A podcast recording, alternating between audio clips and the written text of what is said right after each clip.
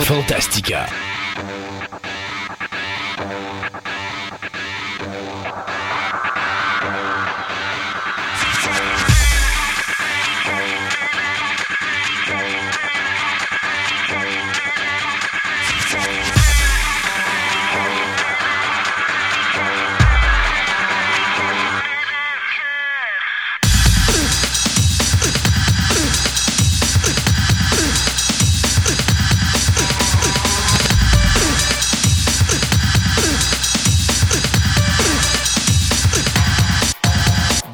Mesdames et messieurs, bienvenue à Fantastica, émission 39. Sébastien, Oui. c'est toi le grand. C'est moi le grand. Christophe, c'est moi le petit. C'est moi le grand, c'est moi le petit. c'est ça. Et je sais pas s'ils vont reprendre cette tune-là dans, dans le film qu'ils font sur Laurel et Hardy. Je le sais, bon, c'est sûr et certain que quelque part. Parce que ça, va- c'était plus dans une bande dessinée, je pense, que se peut-tu? Je pense à un dessin animé à la TV. Oui, exactement, le dessin ça. animé, c'est toi. Et pas là, là, regarde, tous les jeunes, on vient toutes les perdre. Ouais. On vient de tomber dans le, le kitsch du vieux. Ouais, ouais, ouais, ouais. C'est là qu'on sait qu'on est, euh, on est une gang de genoux. euh. Bon, hey, euh, en passant, Sébastien, je suis dans mon. Là, je suis vraiment dans le mood Noël. Oui. J'ai eu mon cadeau. Oui, on a eu un beau cadeau. Un gros cadeau. Un gros cadeau. Euh, on a eu notre 10 000 dans l'autre. Puis là, je vois déjà, ah non, il va pas recommencer là-dessus. Ah non, il y a Mais- déjà tout écrit. Non, non, puis d'ailleurs, c'est drôle parce que j'ai une auditrice qui m'a envoyé un, un message sur Facebook, puis elle me dit comme ça, elle dit, je vous félicite, puis j'ai dit, ouais, je dis, là, je suis content, on vient d'avoir le 10 000, fait que maintenant, je vais pouvoir vous tomber ses nerfs pour le 20 000. Ça commence aujourd'hui. Elle non, mais, connaît. Ouais, c'est ça. Non, mais face à part, euh, merci beaucoup à vous, les auditeurs, pour euh, votre encouragement et tout ça. C'est vraiment très apprécié. Et donc, on a franchi notre 10 000. Ouais. Euh, puisque je calculais, je te disais ça ce matin, ça nous a pris 27 émissions, plus l'émission spéciale d'Halloween qui était en deux parties, pour faire 5000. Faire 5000. Ça nous en a pris 11 pour Faire un 10 000. 5000 additionnel. Mhm. Donc, on voit que là, il y a un mouvement de boule de neige qui commence à se faire et c'est le fun. Et tu te rappelles, je te, à un moment donné, on s'en parlait ici. Le début d'année était très rough parce qu'à un moment donné, on avait perdu notre auditoire euh, vers le, le- le- Je pense que c'était au printemps, le genre février-mars. Euh, Ouais, c'est ça. Ben, avec l'été, il y a moins de monde qui euh, l'écoutait. mais c'était pas l'été, je veux dire, février-mars, c'était l'arrivée des examens, puis les Ouais, tout ça. ça. Puis à un moment donné, ben, j'étais un petit peu découragé, puis j'avais dit, oh mon Dieu, qu'est-ce qu'on fait? Est-ce qu'on continue? On a 20, 30 auditeurs, blablabla. Puis là, ben, tu vois, on a changé un peu le style, on a continué à persévérer, on a continué à faire des, Mhm. des choses différentes à droite et à gauche. Puis là, ben, on a à peu près une moyenne de 200 à 220 auditeurs par émission, ce qui est quand même beaucoup, beaucoup. Oui, C'est bien. 200 de plus que Non, ce qu'on avait euh, au printemps. C'est ça. Et euh, puis ce qui est le fun, c'est que ces auditeurs-là, ben, vous êtes là, vous nous écoutez, vous nous aimez bien gros, ça a bien de l'air parce que vous continuez à nous écouter à toutes les émissions. Donc, on vous remercie beaucoup de ce support. Et puis nous, ben, on va continuer à travailler très fort pour vous, pour vous amener plein de chroniques super le fun. Oui. Euh, D'ailleurs, cette semaine, parce que là, c'est l'avant-dernière émission de l'année. Ouais. Et c'est notre dernière émission avant le Christmas Carol, qui va être notre volume 2 C'est ça. et notre émission de Noël, qui va être située entre Noël et le jour de l'an cette année. Et donc, euh, j'ai décidé de vous faire des beaux cadeaux. Je suis fin, hein? Ben oui. Pour vous remercier. Alors, on a deux invités spéciaux avec nous aujourd'hui. On a euh, d'abord le propriétaire euh, et cofondateur de la compagnie euh, des éditions Gladius, donc la compagnie qui fait les jeux de société. Et également, on a un représentant d'une maison d'édition de livres parce qu'aujourd'hui, on vous présente notre première euh, chronique sur la littérature. Et euh, je me suis entretenu avec un représentant de la maison d'édition ADA, qui est une maison d'édition québécoise. Donc, il va nous parler un petit peu de qu'est-ce qu'ils font. Puis vous allez voir, c'est une belle histoire, cette, euh, cette compagnie-là. Je trouvais que c'était une belle façon de commencer pour la période des fêtes. Une belle histoire de conception, puis une belle mentalité d'entreprise avec leurs auteurs. D'ailleurs, il y avait, ce qui est vraiment drôle, c'est que j'ai rencontré ce monsieur-là parce qu'il y avait une... euh, y avait une, rencontre avec les, certains auditeurs d'une, euh, ben, auteurs, d'une nouvelle série de livres. Et quand les auteurs se déplacent, les boss se déplacent. Et c'est rare que je vois une maison d'édition faire ça. Habituellement, une maison d'édition, ils vont envoyer un auteur quelque part, l'auteur va faire des signatures, va parler de son livre et tout ça. Là, c'est la famille au complet qui se déplace. C'est l'auteur, l'éditeur, le, le- le- le- le gars qui s'occupe du marketing, euh, un des grands boss qui se déplace. J'ai rencontré tout le monde de la maison d'édition ADA quasiment.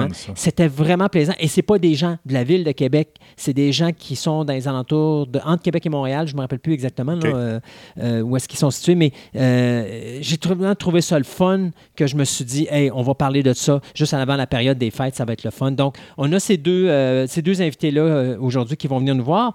On a également François qui nous parle d'astronomie aujourd'hui. Ouais. Là, on s'en va à l'extérieur de notre système solaire. Ouais, les objets transneptuniens. Et pour finir, eh bien, Marie-Camille, qui va être là pour nous parler de la musique de jeux vidéo. Donc, ça aussi, là, ça va être le fun, une nouvelle chronique musicale. Puis toi, ben, avant que je dise on part pour les nouvelles, il fallait absolument que tu nous parles de quelque chose. Parce que tu as décidé de disjoncter aujourd'hui. un tout petit peu, ben oui. Ben, aujourd'hui, euh, à matin, effectivement, j'ai terminé euh, d'écouter euh, le film français, Les aventures de Spirou et Fantasio. Comme tu disais, tu avais écouté Moi, le, j'ai vu Le Petit Spirou. tu avais bien aimé. Moi, j'ai adoré le petit Spirou. Je trouve que c'était le fun. Mais tu sais, c'est des, adap- adaptations. Ouais. Donc, c'est sûr qu'il ne faut pas le prendre. Quelqu'un va lire la bande dessinée et va dire Ouais, OK, c'est pas très représentatif de la bande dessinée. On s'en fout. C'est une adaptation. Moi, je l'ai pris comme ça. J'ai adoré le petit Spirou. Je trouvais que c'était le fun. C'est ça. Euh, je ne sais pas si c'est une tendance, parce que là, je pourrais analyser bien les affaires, etc., mais j'ai l'impression que le monde ne prenne pas, ne prenne pas les bandes dessinées à la- sérieusement. OK? Dans le sens, je ne veux pas Mhm. qu'ils fassent des drames avec, là. Non, non. Mais, tu sais, un très bon exemple que je pourrais donner de ça, tu regardes Astérix, Oui. l'univers d'Astérix. Tu regardes le premier dessin animé qu'ils ont fait avec Cléopâtre. Donc, Oui. euh, Mais c'était pas le premier, c'est Astérix le Gaulois, le premier. C'est- c'est le premier qui c'est ça. de cette série-là. là. Oui. Euh, donc, ils ont fait Astérix avec Cléopâtre, Oui, qui est excellent. qui était excellent. Puis c'est comme. Oui, c'est sûr qu'ils sont sortis du livre parce qu'ils sont, ils ont, ils ont, dé- ils ont Mhm. dérivé ce dernier jour. Puis en plus, parce que c'était à l'époque, ils mettaient des chansons puis tout. Là, Oui. Mais bon, ça, on pourrait en Mais on parler les a dans. encore. Oh, non, non, regarde, On les a c'était encore, épouvantable, ces c'était chansons-là. implanté. là, Oui. Mais après, c'était quand même bien. Puis là, ils ont tombé, après ça, plusieurs années plus tard, ils ont fait un live action qui s'appelait Mission Cléopâtre. Oui. Que là, ils ont dérivé, mais complètement de l'affaire, à un point tel que c'est devenu une caricature. Mais tu Il y, en vois. a qui, il y en a qui aiment ce Ben, film-là. tu vois, pour moi, dans tous les films avec des vrais acteurs qui ont été faits sur Astérix, Mission Cléopâtre est mon favori parce que je trouve que c'est le seul qui a catché c'était quoi Astérix et Obélix. Ouais, mais ils sont allés trop loin, mon idée.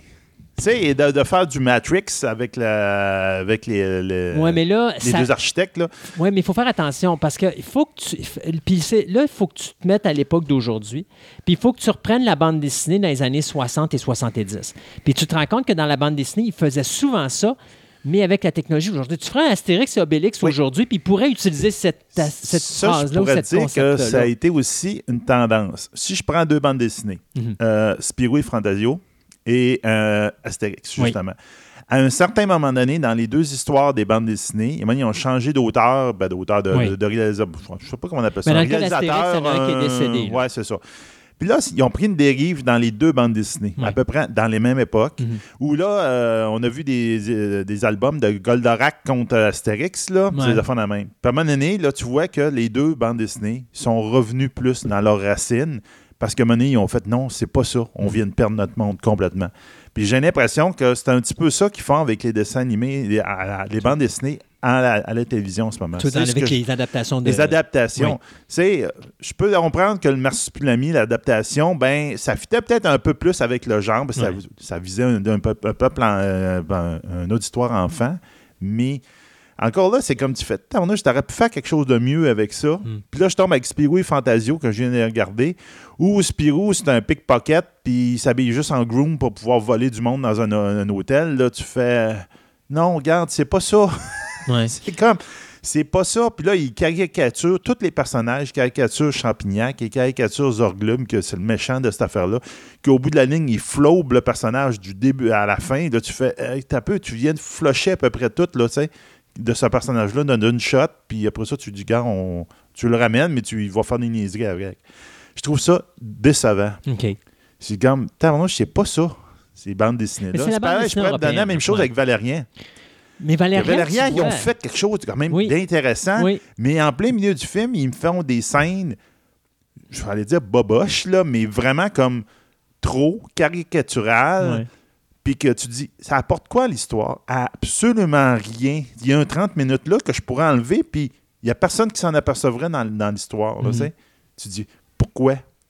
La bande dessinée donnait des bons prétextes, des, bons, des bonnes histoires. Dis, pourquoi juste les transposer? Tu les adaptes, oui, pour faire un petit peu différent, mais je vois le vert.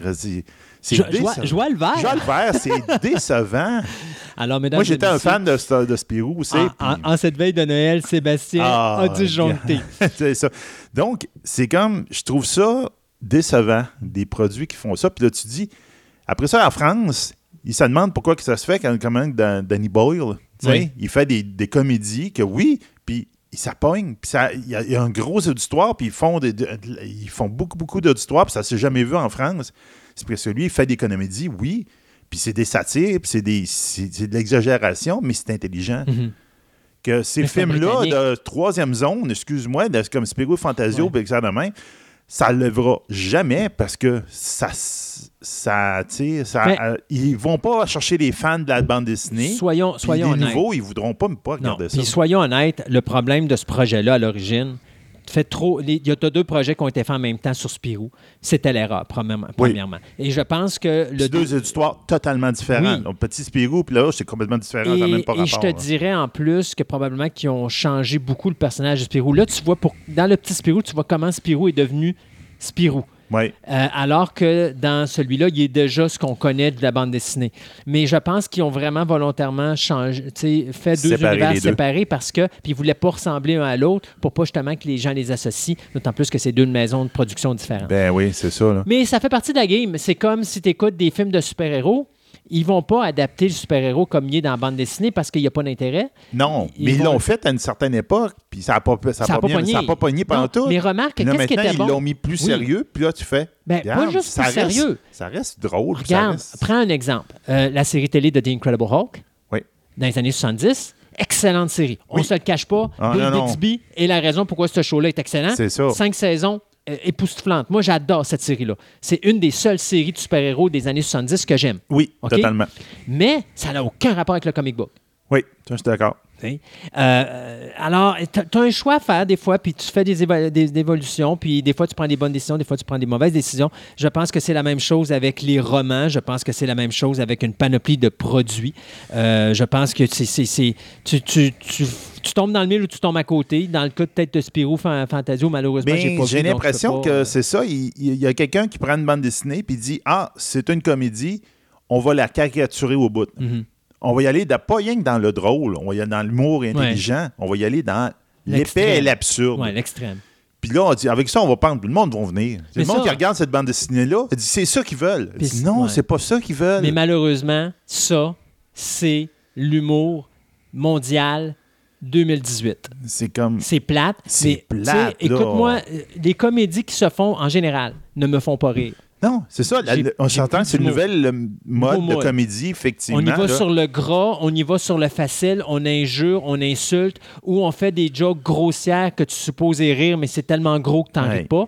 Moi, je, je rêve des belles petites comédies subtiles. Je rêve des films avec Pierre Richard comme Le Jouet, Oui. qui était un délice. Euh, les aventures de Rajibi Jacob avec... Jacob euh, avec euh, de Funès. C'était de l'humour subtil, mais de la bonne humour. Puis c'était pas de l'humour grossier ou grotesque, c'était de l'humour qui était naturel. C'est ça. Ça, on l'a pu. Tu sais, je donne souvent l'exemple de Camelot. Mm. Oui, Camelot, c'est ridicule, puis c'est- exagéré, mais il y a une intelligence en arrière de tout ça qui, qui est le fun. Puis c'est comme, c'est, on dirait que, c'est ça, moi j'ai l'impression que le monde, ils prennent une bande dessinée, on va l'adapter, puis ils vont faire, puis c'est, c'est drôle, puis c'est drôle parce qu'ils ont sorti en fin de semaine, je pense, la bande-annonce de Nick Larson, qu'on avait parlé, qui avait fait une adaptation Oui. en France, à la main. J'ai regardé la bande dessinée, puis je voyais Spirou OK. c'est aussi exagéré. Puis, Je connais pas beaucoup l'anime qui était à la base, mais je suis sûr que l'anime n'était pas aussi pire que ça. Là. Puis là, on dirait qu'il dit, regarde, tu prends un produit, puis c'est ta perception du le, le gars qui fait le scénario, c'est sa perception de la bande dessinée, puis ah oui, on te garoche ça à tout le monde. Alors, Sébastien, Ah. j'espère que ton, ta frustration 2018 vient de sortir. Ouais. À un moment donné, je pense que je vais faire une chronique littéraire sur Spirou, Fantasio. Ben, vas-y. ça, ça serait, pas. ça, ça serait le fun. D'ailleurs, ça serait drôle, ça serait drôle qu'on peut-être. On on commencera peut-être pas avec notre chronique littéraire aujourd'hui, mais les gens, je suis sûr, ont hâte d'écouter notre première chronique littéraire. Oui, oui, oui, Et totalement. ça ne sera pas toi qui va être la vedette de cette Non, chronique-là pas cette fois-là. Pas cette fois-là. Alors, on s'arrête quelques instants. On vient avec les nouvelles de la semaine, première partie. Et après ça, bien, on poursuit jusqu'à notre table ronde, mais on vous dit pas c'est quoi. Non.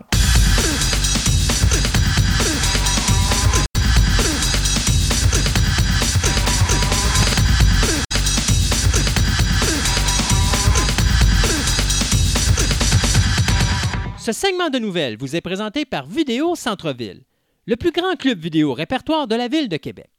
Vous aimez les monstres en caoutchouc, les fourmis géantes, les films espagnols, voire même les sous-titres? Une vaste sélection de DVD disponible sous un même toit au 230 Marie de l'Incarnation, Québec, ou allez visiter tout simplement leur site web au vidéocentreville.com.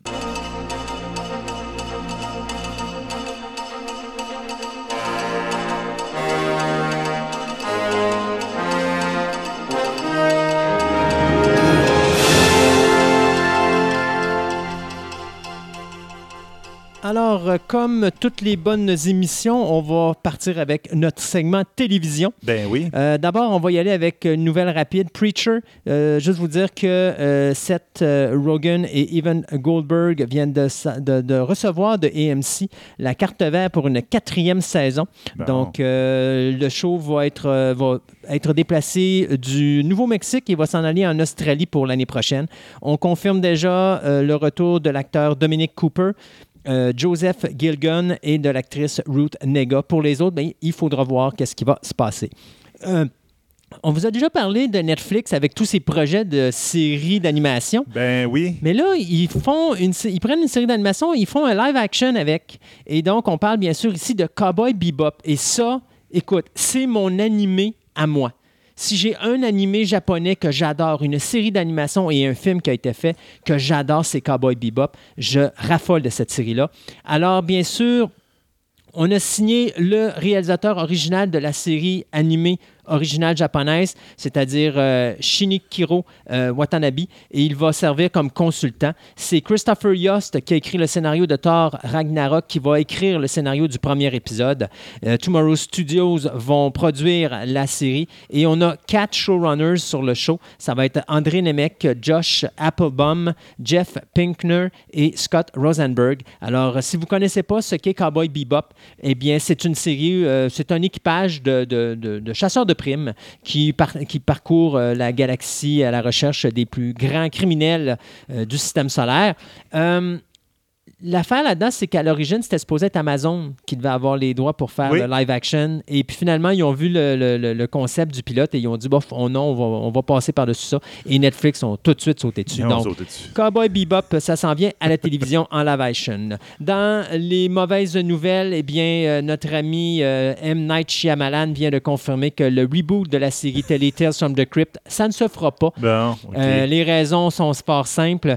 TNT et Shyamalan ont essayé de, de rafler les droits. Le problème, c'est qu'il y a des droits pour le comic, il y a des droits pour la série télé, il y a des droits pour le film et il y a des droits pour bien d'autres affaires. Alors, ils n'ont jamais été capables de s'entendre avec tous ces gens-là pour tout rapatrier les droits euh, chez eux. Alors, c'était trop des problèmes légaux. On a décidé tout simplement de laisser mourir euh, cette série-là. Donc, il n'y aura pas de nouvelle série Tales from the Crypt. Cependant, Sci-Fi vient, eux autres, officiellement d'annoncer qu'ils allaient faire un revival ou un remake de la série de Rod Sterling des années 70, Night Gallery. Ça, c'est la série que Rod Sterling a faite pour continuer comme Twilight Zone. La différence, alors que Twilight Zone était plus fantasy horreur, euh, ou plutôt fantastique horreur, bien à ce moment-là, Night Gallery, lui, était plus au niveau de la science-fiction. Et ce qu'on va faire, c'est que la nouvelle version de Night Gallery va ressembler plus à quelque chose comme Black Mirror, c'est-à-dire qu'on va toucher un petit peu euh, au danger de la nouvelle technologie puis de ce que ça peut faire au niveau de notre société. Je pourrais rajouter. là, as-tu fini celle-là? Presque. Presque, Je vais te dire que le showrunner de Night Gallery sera Jeff Davis. Ça, c'est le gars qui euh, a été le showrunner sur la série télé Teen Wolf. Et vous dire aussi que CBS All Access, présentement, travaille également sur un revival de Twilight Zone, qui était la série d'origine de notre ami Rod Sterling.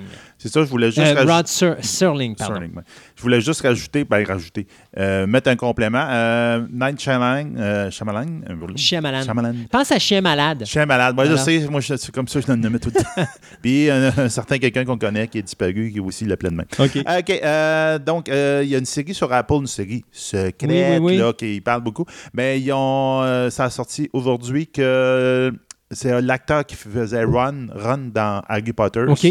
Donc, l'acteur, euh, attends un peu, j'ai un- j'essaie de me rappeler Le nom, rouquin. euh, Rupert Grint. Oui. C'est lui Grint. qui euh, il vient d'être casté pour faire un des rôles principaux dans cette, série-là. OK. On sait toujours pas rien. OK. Mais c'est lui qui est décidé. Bon, l'acteur principal. Ouais. Et pour finir, allons-y avec un décès. Netflix qui vient de tuer Daredevil. Euh, écoute, on sait pourquoi. On sait qu'il y a une guerre entre Netflix et Marvel. Ben oui, regarde, là, Euh, tu viens de. Et je te dirais, cette décision-là de Netflix est probablement la décision la plus imbécile qu'un poste peut prendre. Mais on voit quand même vers où ils s'en vont. Fait que je pense qu'ils devraient quand même s'en réchapper. Netflix a annoncé après la troisième saison de Daredevil qu'on ne renouvellerait pas Ouais. la série télé. Ce que ça veut dire, c'est la chose suivante. Vous pouvez vous attendre à ce que Jessica Jones, qui s'en vient au début Ouais. d'année, ainsi que Punisher. The Punisher vont être cancellés après les, leurs Totalement. respectives troisième et deuxième saison.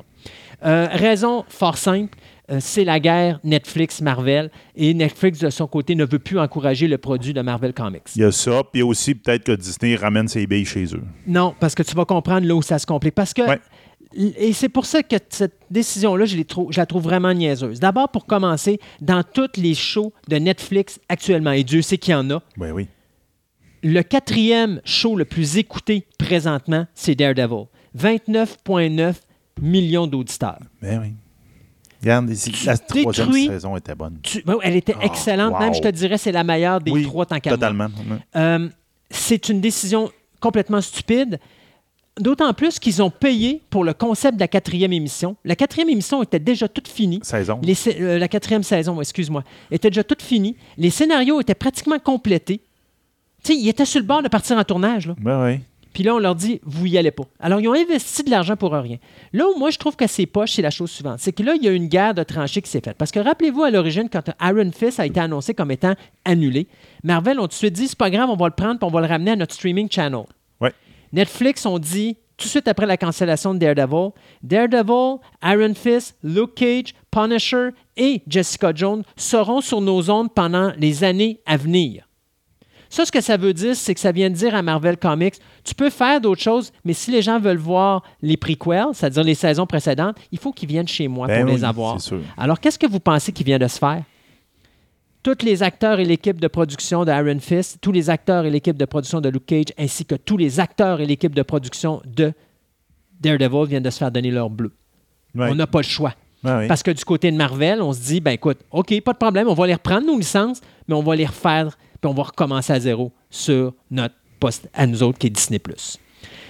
C'est poche. Oui, c'est très poche. C'est vraiment Parce poche. qu'ils avaient trouvé des bons acteurs pour faire les plus Daredevil, tant qu'à moi, était leur show. Oui. Euh, tu peux ravaler puis faire de l'argent. Cependant, je peux vous dire la chose suivante. Netflix ne seront pas à court de super-héros parce qu'ils viennent de signer une entente avec Warner Brothers et DC Comics pour diffuser la majorité des personnages ou des séries télé qui vont être diffusées sur le poste de euh, DC Universe. Ça, c'est ça, c'est étrange, là, parce qu'on dirait qu'ils.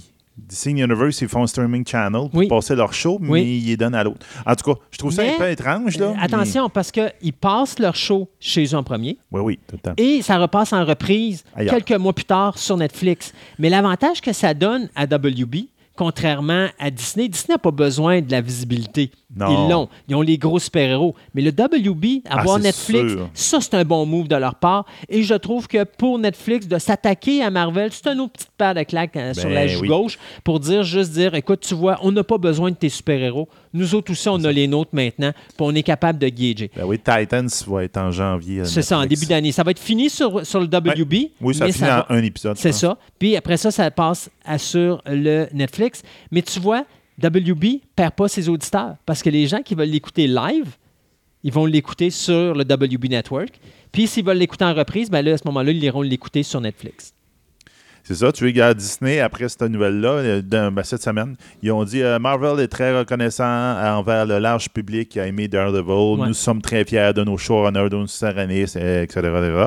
Et on finit à la toute fin. Nous nous réjouissons des nouvelles aventures que va connaître le héros sans peur à l'avenir. Oui. Donc, tu vois que vraiment, là, Non, regarde, on, va, on, va, on va continuer, on va faire quelque chose. C'est juste ce qui est triste, c'est de voir que. euh, C'est peut-être pas. On va voir, on va voir, voir Daredevil. oui, mais pas les peut-être pas avec sa face-là. là. Non, puis c'est dommage parce que je trouvais que les acteurs qui Ah, étaient là, que ce soit l'acteur qui faisait Matt Murdock, que ce soit l'acteur qui faisait Karen Page ou c'était l'acteur qui faisait euh, Froggy, euh, il était vraiment Il bien vraiment choisi. bon, là. Les trois étaient excellents. Puis, je- mais d'un côté, par exemple, je vais donner quelque chose de le fun à Daredevil. Ce qu'on n'a pas, ce qu'on a vécu avec Iron Fist, mais qu'on n'a pas vécu avec Luke Cage, Mhm. ça finit bien. Parce Oui. que le show peut finir comme ça, puis ça, tu acceptes. D'ailleurs, oui. je l'avais dit, quand j'avais écouté, euh, j'avais fait la critique de la série, je vous avais dit, si c'est pour finir là, c'est une belle fin. Ça, ça finit bien. Euh, il restera à voir maintenant si Jessica Jones, sachant ce qui va se passer, j'ai comme l'impression peut-être que là, et le- Jessica Jones et Punisher, on va commencer à faire à peu près une même fin, c'est-à-dire on va penser à faire une fin qui va clôturer l'histoire pour dire que si c'est pour finir là, au moins ça finit pas en queue de poisson, comme Luke Cage a fini en queue de poisson. C'est ça. On verra bien. Euh, The Good Place. Donc, The, Good Place, ils ont été renouvelés pour une, quatrième saison. Donc, euh, relativement surprenant dans un sens que la saison 2, euh, ben, à la base, c'est basé sur NBC. Puis la deuxième saison avait été euh, très moyenne. Il y avait eu des codes d'écoute plutôt basses. Puis il y avait finalement renouvelé pour une troisième saison. Mais la troisième saison, ça a l'air que je ne l'ai pas écouté encore, mais il paraît que ça s'est vraiment remonté à un tel point que justement, ils sont nominés pour deux Golden Globes. Oh! Meilleur show TV, ben, probablement euh, dans la catégorie humoristique ou quelque chose de même, Mhm. comédie. Puis euh, meilleure actrice, Kristen Bell. Donc, Good Place, euh, c'est le show avec Ted Danson et Kristen Bell. Kristen Ouais. Bell, pour ceux qui ne la connaissent pas, c'est celle qui faisait Véronica Mars. exactement. Donc, euh, on Ted verra. Danson, ben, c'est l'acteur qui jouait dans Cheers. Ah, cheers, c'est ça. Donc, il est vraiment bon là-dedans. Ouais. Euh, donc, on verra bien. En tout cas, la troisième saison n'est pas tout à fait finie encore. Ils ont fait une. ils ont- je pense que le dernier épisode est passé il n'y a pas très longtemps, cette semaine ou la semaine passée. Puis là, ils font une pause pendant tout le temps de Noël, puis ils, re- ils reprennent en janvier pour les trois derniers épisodes. Bon, ils font une espèce de coupure en trois quarts de saison. Ouais. Je trouve ça bizarre, là, mais bon, ça, c'est une autre histoire. là. Mais en tout cas, pour ceux qui aiment le show, ben, il y a une quatrième saison qui s'en vient. Donc, ça, c'est bien le fun. Super. Euh, parlant de décès tantôt avec Daredevil, ben, on va continuer, mais ce coup-ci, on va parler d'une personne qui est quand même une personne importante. C'est Gloria Katz. S'il y a des gens qui pensent que ça leur dit, ça leur dit quelque chose, Gloria Katz, ben, il faut penser à Star Wars. Euh, Gloria Katz, puis quand je dis Katz, c'est K-A-T-Z, est décédée à l'âge de 76 ans des suites d'un cancer. C'est une femme qui a travaillé énormément avec George Lucas. Elle a travaillé sur la scénarisation d'American Graffiti. Elle a travaillé sur la scénarisation de Indiana Jones and the Temple of Doom. Elle a travaillé sur la scénarisation de Howard the Duck, Radioland Murders et également le premier Star Wars, puisqu'elle a écrit 30% des dialogues du euh, Star Wars épisode 4, euh, A New Hope. C'est d'ailleurs grâce à elle que le personnage de Léa Organa est devenu ce qu'il est devenu. Euh, elle a aussi travaillé sur la scénarisation de French Postcard, Best Defense, Messiah of Evil et Lucky Lady. Euh, donc, euh, Gloria Katz qui nous quitte à l'âge de 76 ans des suites d'un cancer. Bon. Là, j'ai dit euh, une, une série de petites nouvelles, autant film que TV. Donc, euh, on va avoir droit finalement à un nouveau H.P. Lovecraft à la télévision, à pas à la télévision, en film, parce que Nicolas Cage vient d'être décidé pour euh, jouer le rôle de Richard Stanley dans le film The Color Out of Space, qui est basé sur H.P. Lovecraft. Donc, en fin de compte, c'est un, météore, mettons, qui s'encrase dans, une proche d'une ville. Puis là-dedans, il y a des. regarde, il y a des créatures bizarres dans le monde de Lovecraft. Il y a une créature, mettons, qui qui est une couleur visible, mais en dehors du spectre connu, puis qui fait que le monde du Massachusetts dans cette ville-là devienne fou. C'est un petit peu, euh, ça me fait penser un petit peu à From Beyond. Ouais, ben c'est ça, hein, c'est ça. Donc j'ai l'impression que From Beyond, il a peut-être été inspiré de justement d'HP Lovecraft là-dedans. Ben, euh, euh, c'est HP Lovecraft Ouais, From Beyond. ça. C'était à l'époque qu'on avait fait Réanimateur, puis une couple Ouais, d'autres films. C'était euh. Stuart Gordon qui avait fait ça. Donc, euh, bah, il faudrait que je regarde From Beyond, c'est quoi la, la description? Puis probablement que c'est exactement une adaptation de ça. Donc, après ça, on a eu droit aussi à Resident Evil. Et Resident Evil, un nouveau, il y a un directeur qui a été choisi, c'est Joanne Roberts, qui avait fait euh, 47 Meter Downs. Donc, c'est elle qui va faire le prochain. euh, le reboot de Resident Evil, donc qui va sortir bien un, moment donné, on ne sait pas quand. Euh, Men in Black, on a finalement le nom du prochain film de Men in Black, donc Men in Black 4, qui va s'appeler Men in Black Internationals. Donc, on verra bien que ça va donner. Euh, CBS, dans un petit chat qu'ils ont fait avec du monde, euh, ben, ils ont sorti la nouvelle comme quoi que la fameuse série Picard, Star Trek Picard, va sortir en 2019 à la fin de l'année. Donc, on- d'ici un an, on devrait avoir Picard sur nos écrans de télévision. Donc, ça va être bien intéressant. Et finalement, ben, euh, Chris McKay a confirmé que Lego Batman va avoir droit à un, un deuxième opus. Donc, on va avoir un Lego Batman Movie 2. Donc, ça, ça va être pas pire pour ceux qui avaient aimé le premier. Moi, de mon côté, euh, écoute, je fais quelque chose qu'on n'a pas parlé souvent. hein. On va parler de jeux vidéo. Tout, tout, tout, Tout. Euh, parce que c'était les, euh, le game, The Game Award qui avait été de, ça, ça s'est fait, je crois, la semaine dernière à Los Angeles. Et euh, bien sûr, il y a eu deux, deux gros gagnants dans cette soirée-là, principalement God of War et bien sûr Red, Red Dead Redemption 2. Red Dead Redemption, Ouais. ouais. Alors, les prix, ben, c'est God of War a ramassé le prix du jeu de l'année. Il y a aussi la meilleure direction de jeu et le meilleur jeu d'action-aventure. Ouais. Alors que Red Dead Redemption 2, lui, a ramassé avec le Best Narrative, donc la meilleure Narra- narration histoire, c'est ouais. ça. Le- la meilleure soundtrack, la meilleure euh, musique de film, dont, euh, ben, pas musique de film, musique de jeux vidéo, dont va nous parler Marie-Camille un petit peu plus tard dans l'émission.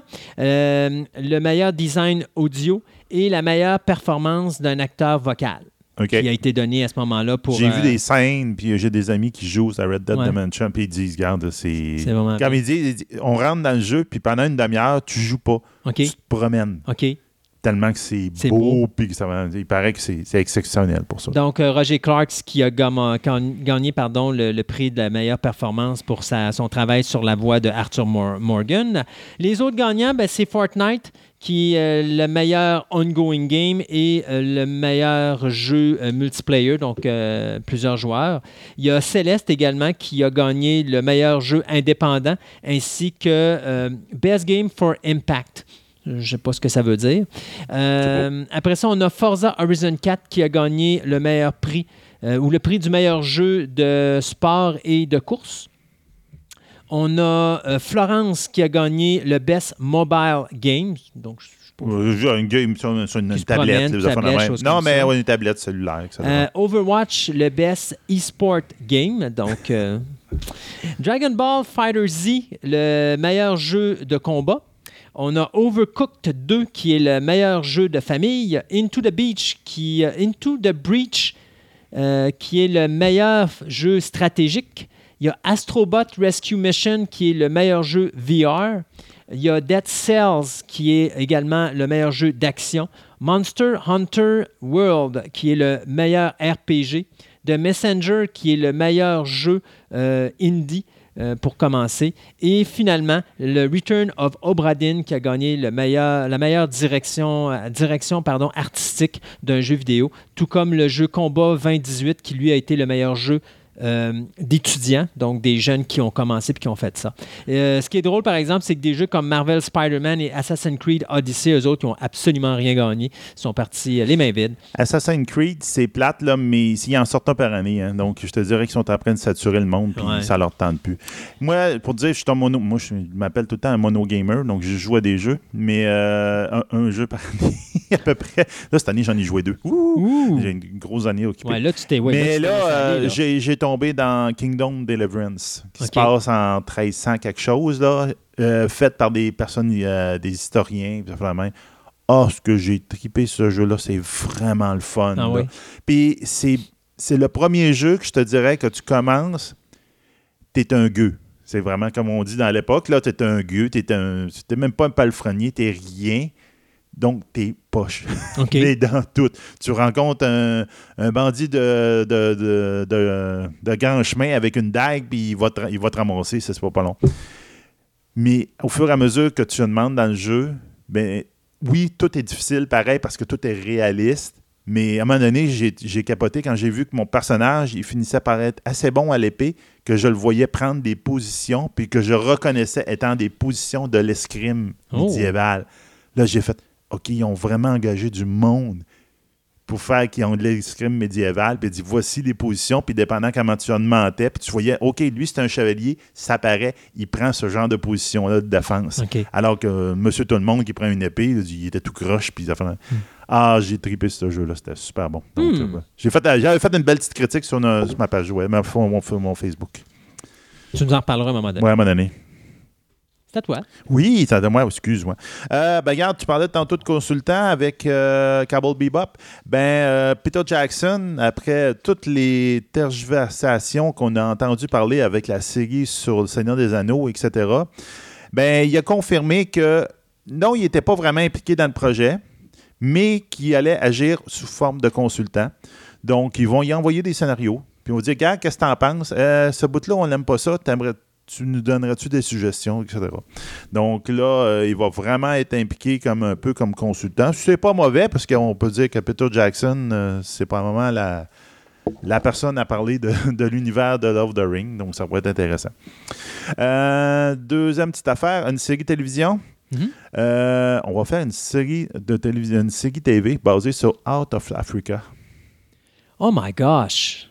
Donc, Mais on n'avait pas déjà parlé de ça. je suis pas sûr parce que là, c'est vraiment nouveau qui en parle. Ok. Peut-être qu'on a parlé comme un projet qui allait Oui. devenir, mais en fin de compte, là, là ça a l'air d'être Out of vraiment Africa, c'est un film des années 80 avec Robert Redford. 86. 86, avec Robert Redford et Meryl Streep. Exactement. Qui est basé sur un roman euh, danois de Karen euh, Blixen qui était écrit en 1937. Puis je me demande si c'est pas une histoire vraie. Oui, mais je pense que c'est basé en partie sur une histoire vraie. Je ne sais pas à quel point c'est romancé. Là. Euh, puis ça avait été. euh, en tout Écoute, cas, ça avait ben- gagné le prix du meilleur film cette année-là. Ben oui, si parce que c'est la photographie de ce Ouais. film-là est écœurante. Puis la bande, la bande sonore. C'était John Barry, je pense, qui avait Ouais, fait je ça. pense que c'est ça. C'était vraiment super bon. Là. Donc là, c'était numéro un. Puis il a gagné effectivement sept, sept Oscars, le film. Mhm. Donc, ben finalement, ils vont probablement, c'est NBC Universal qui va s'impliquer là-dedans. Puis ils vont faire une série TV basée là-dessus. C'est la nouvelle mode, hein? Ouais, c'est ça. On prend un film à gros succès, puis on décide de- d'étirer l'histoire, ouais. puis de faire ça ils ont fait ça avec, euh, mon Dieu, c'est, euh, ils ont fait ça avec The Handmaid's Tale. Ouais. Là, il y a Out of Africa. Euh, ils ont fait ça avec euh, une affaire avec les prêtres, euh, que le titre m'échappe, là, qui est sorti il n'y a pas longtemps. Puis ils ont fait ça avec Gallipoli aussi. Fait qu'il y a une, il y a une Ouais, de films comme ça, des, des gros films à succès qu'on reprend puis qu'on fait des mini-séries avec ça de genre 8-10 épisodes.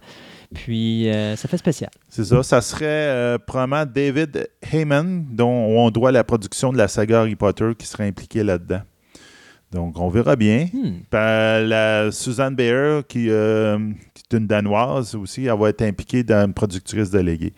Donc, on verra bien. On ne sait pas en ce moment qui va remplacer justement Meryl Streep, etc. là, mais ça peut être intéressant, peut-être. Moi, je, je vais finir mon côté avec deux petites euh, rapides. D'abord, Sam Raimi, qui euh, vient de signer pour produire l'adaptation du, euh, d'une nouvelle du, du novelliste James Herbert. Ça s'appelle Shrine. C'est sa compagnie euh, Scream Gems qui va euh, financer le film en question. L'histoire, ben, ça suit un journaliste qui a perdu sa popularité, qui, a fait des, imbécilités et qui n'est plus reconnu, euh, qui essaie de euh, refaire renaître sa carrière lorsqu'il décide de s'intéresser à une série de miracles divins. Sauf que euh, plus il s'en va, là, il va aller dans une petite ville de la Nouvelle-Angleterre, mais plus il en apprend là-dessus, plus il se rend compte qu'il y a quelque chose de plus sombre en arrière de tout ça. Donc, euh, Sam Raimi, qui a réalisé des films comme The Grudge et des choses comme ça, ben, on voit que ça va tourner vraiment à l'horreur. Ouais. C'est le scénariste euh, Evan. Oh boy, Spiliotopoulos, qui nous a donné Beauty and the Beast. C'est un personnage de Tintin. Ouais, c'est ça, qui va écrire et réaliser le film, qui sera bien sûr produit, comme je disais, par Sam Raimi et Rob Tappert. De l'autre côté, Console Wars. Tantôt, je vous parlais de Seth Rogen et Evan Goldberg parce qu'ils venaient de voir leur série euh, Preachers être renouvelée pour une quatrième saison. Ces deux gars-là qui travaillent également sur la série télé The Boys et Future Man, ben là, vont, faire, euh, vont travailler également euh, comme producteur exécutif sur une mini-série euh, limitée euh, qui va être diffusée euh, à la télévision et qui va être produit par Legendary Television. C'est basé sur la nouvelle de Blake J. Harris sur la guerre entre Sega et Nintendo. Donc, on sait que dans les années 80, là, la Sega et Nintendo, c'était les Ouais. deux grosses compagnies de jeux vidéo et ça se battait pour savoir quelle console se retrouverait dans le, le salon de la, ma- de la maison jusqu'à ce que les deux se fassent complètement éclipser par la guerre Microsoft et Sony. Et donc, finalement, ça va être le réalisateur de Kong Skull Island, Jordan Vogue Roberts, qui va réaliser euh, ce film-là, et Mike Rosolio, qui va écrire le scénario du premier épisode. Ben, tantôt, je vous disais un film, mais oubliez ça, là, il va réaliser la série télé. Euh, donc, c'est ça, ça devrait... On sait que je sais qu'il y avait un film qui avait été qui était en projet. les deux gars, euh, Seth Rogen et Evan Goldberg, avaient parlé d'un film en 2014, mais ça n'avait jamais vu le jour. Fait que là, ça va être leur chance de réaliser ce projet-là puis de le faire à la télévision. Il n'y a pas de date de sortie, mais il faudrait penser peut-être qu'à l'automne l'année prochaine, c'est quelque chose qu'on pourrait peut-être voir ou peut-être euh, au début de l'année de 2020. Ça peut être. En tout cas, je trouve, ça, je trouve ça intéressant comme projet. Ça peut être le fun historiquement de voir oui, ça. mais de voir. Mais là, je voyais le gars de Skull Island. Là, sur le coup, j'ai fait de taper. C'est quoi King Kong va se taper je c'est Non, mais par exemple, tu vas avoir une personne dans son salon qui va jouer à Sega. Pendant ce temps-là, son voisin va jouer à Nintendo, puis les deux logements vont être entourés d'un nuage, mais le soleil va trouver le moyen de percer ce nuage-là pour éclairer euh, le logement des deux personnes. Ouais, OK. Euh, Je vais attendre la version, la, la- la bonne version. Mais Je suis pas connais- sûr pour ta version. À toi. compris le Ouais. running gag? Ouais, ouais. Parce que dans Kong Island, l'île est entourée d'un nuage, ça. mais il y a le soleil, il y a un beau coucher de soleil, puis tu te demandes comment il fait pour traverser ce nuage-là, mais enfin. Euh, Finis donc avec une. Ouais, avec une petite. Une petite, euh, ben, une petite qu'en fin de compte, c'est pour sortir des, des- des sentiers battus. On s'entend pour le prochain James Bond d'avoir plein de changements. Tu. Peut-être qu'on va avoir un James Bond qui va mourir, etc. Mais on vient peut-être d'avoir un autre changement parce que ça a été confirmé un peu par la bande parce qu'il y a quelqu'un qui s'est ouvert la trappe que finalement, on va avoir droit à une Bond Girl qui va revenir dans un film OK. en, en étant Bond Girl. Mhm. OK. On s'entend que dans le bon vieux temps, ben, il y, y avait, euh, il y avait euh, une, une Bond Girl qui avait fait euh, Maud Adams, qui avait Oui. fait L'homme au pistolet d'or, Octopussy Dangereusement Vôtre. Mais elle n'a jamais été Le, même, personnage. Donc, elle avait fait Andrea Anders, elle avait fait Octopussy puis une, une Ouais. figurante à quelque part. tu sais. Mais là, on va avoir droit avec Léa Seydoux, Sey- Seydoux, je pense que ça Ouais. va vous dire, Mais c'est. qui a euh, joué la Bond Girl dans Spectre Ouais. ben, elle va être dans le prochain. Et elle va jouer encore son personnage de Madeleine Swan. Mhm. Donc, on va avoir une Bond Girl qui va, qui va, qui va pas se tanner de James Bond après un film, puis qu'elle va rester avec. C'est peut-être elle qui va le buter. C'est peut-être. Elle revient pour achever la job. c'est ça. Donc, euh, c'est ça. Ça a été. Le, le- le- le chat est sorti du sac dans un, dans un, un po- un point de presse aux affaires de la main. Donc, on verra bien ce que ça va donner. C'est peut-être à cause du phénomène MeToo.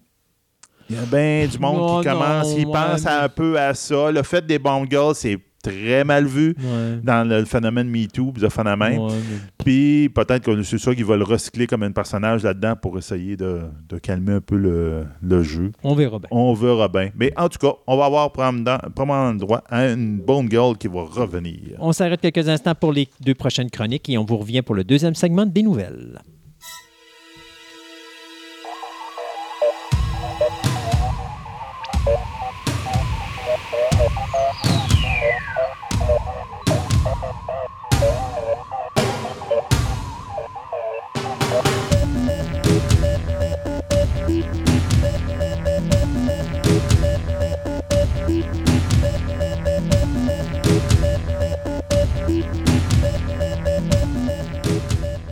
Dans notre dernière chronique sur les euh, l'astronomie amateur, nous étions promenés à travers le système solaire, donc ce qu'on appelait notre euh, voyage de planète, donc notre voyage à travers le système solaire. On a eu deux, deux chroniques de même. On avait parlé du système interne, après ça du système externe.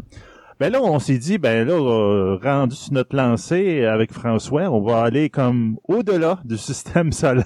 On va aller ce qu'on appelle les objets transneptuniens. Donc, première chose, bonjour François. Eh oui, bonjour Sébastien. Bon. On va, voyager un peu plus loin, là. oui, on va voyager. Mais est-ce que ce qu'on disait un peu en honte, on va voyager dans. C'est quasiment l'imaginaire. Parce que il y a personne qui a rien vu. c'est comme. Ou on a vu, mais c'est petit puis c'est pas bien défini, là. Oui, puis c'est sombre, hein, c'est ce coin-là de l'espace. Là, euh, je veux dire, on est très très loin. Le Soleil est très très loin, fait que et c'est des objets qui sont euh, somme toute assez petits. Là c'est sûr que c'est relatif en termes astronomiques. C'est gros par rapport à nous, mais c'est petit par rapport à toutes les autres planètes. Dès qu'on dépasse Neptune, on change d'ordre de grandeur. Déjà, comme on regarde Pluton, c'est un petit corps céleste, euh, quasiment minuscule. Et il y a beaucoup d'autres euh, petits corps célestes rocheux comme ça qui vont tourner autour du Soleil. Là. Fait qu'on est dans ces coins-là. Et on ne connaît pas grand-chose encore parce que c'est tellement loin.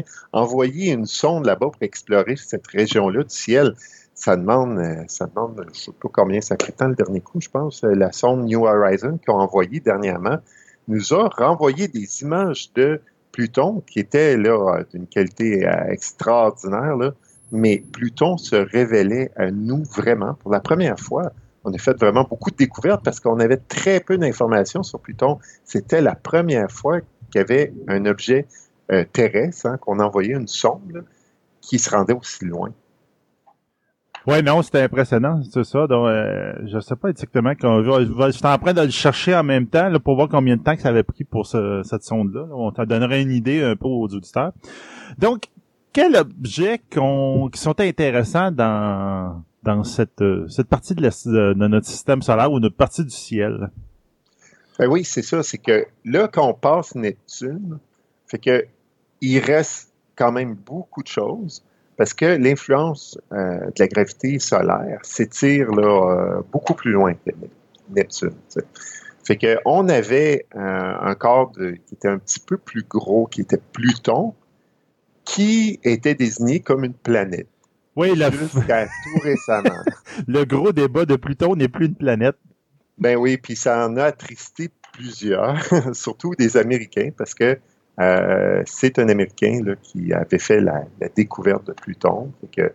et là, il y a des gens qui essaient de demander, de faire pression sur l'Union astronomique internationale, ceux qui sont chargés de la nomenclature des, objets dans le ciel, euh, à ce qu'on reconsidère Pluton, le statut de Pluton, euh, personnellement, j'ai des doutes. Je pense que Pluton va rester euh, ce qu'on appelle maintenant une planète naine. dans le fond, ce qui s'est passé, c'est un peu comme une histoire qui se répète. Parce que à la fin des années 1700, les astronomes, eux autres, croyaient que entre Mars et Jupiter, il y avait trop d'espace. Il, il, fallait qu'il y ait quelque chose, il fallait qu'il y ait une autre planète. Fait que là, quand on arrive aux années 1800, là, on découvre Cérès, on découvre Junon, Vesta, Pallas. Fait que, et là, on pense que c'est des petites planètes, mais c'est des planètes pareilles. Fait que là, déjà, on, voit le nombre de planètes qui, qui, est en train de s'agrandir. On avait à ce moment-là 11 planètes. Puis là, dans ces années-là, on n'a pas encore Neptune. Fait que il y a des textes encore qui existent où on parle de 11 planètes. Et euh, tranquillement, pas vite, euh, on, trouve plusieurs euh, autres corps du, corps céleste du même genre. Puis vers à peu près 1850, dans ce coin-là, on arrête de les considérer comme planètes, puis ça devient des astéroïdes. Fait que l'étymologie d'astéroïde, c'est qui a l'apparence d'un astre. Fait ah, que considéré comme, euh, comme une planète comme telle. Et là, on, on a finalement entre Mars et Jupiter la ceinture d'astéroïdes. Fait qu'on a reclassé, exactement comme il est arrivé avec Pluton, on a reclassé les corps célestes en fonction des connaissances qu'on avait. Et dans ce coin-là, parce que si on avait commencé à tous les considérer comme, comme planètes, il y aurait eu vraiment beaucoup, beaucoup, beaucoup de planètes. Fait qu'à un moment donné, c'est arbitraire. Hein? C'est nous autres qui fait cette catégorie-là. Mais on essaie de faire des catégories utiles. Fait que c'est utile d'avoir euh, vraiment une demi-douzaine d'autres planètes? Puis euh, à un moment donné, il faut se faire une tête. Puis ce qu'ils ont décidé, c'est d'avoir une définition qui faisait en sorte que ça, excluait maintenant Pluton. Mais c'est déjà arrivé par le passé. On a exclu, comme je viens de le dire, déjà quatre planètes. Fait que tu as Cérès, Pallas, Junon, Vesta, qui étaient des planètes, on les, ils ont déjà perdu leur, statut. C'est une histoire qui se répète. Euh, ce, ben, ce statut-là, euh, c'est dû à quoi? La grosseur, le poids, la... Oui, mais c'est ça. C'est que, dans le fond, il fallait trouver, et là, c'est là que c'est compliqué, c'est là que ça crée tout un débat. Fait que, ce qu'il faut voir, c'est que en, en janvier 2005, quand on passe l'orbite de Neptune, on découvre Eris. OK. Et là, en découvrant Eris, euh, sa masse est estimée plus grande que celle de Pluton. Fait que ces découvreurs, à ce moment-là, on disait, ben, forcément, c'est la dixième planète. Ben oui, c'est un autre. Plus que, que Pluton.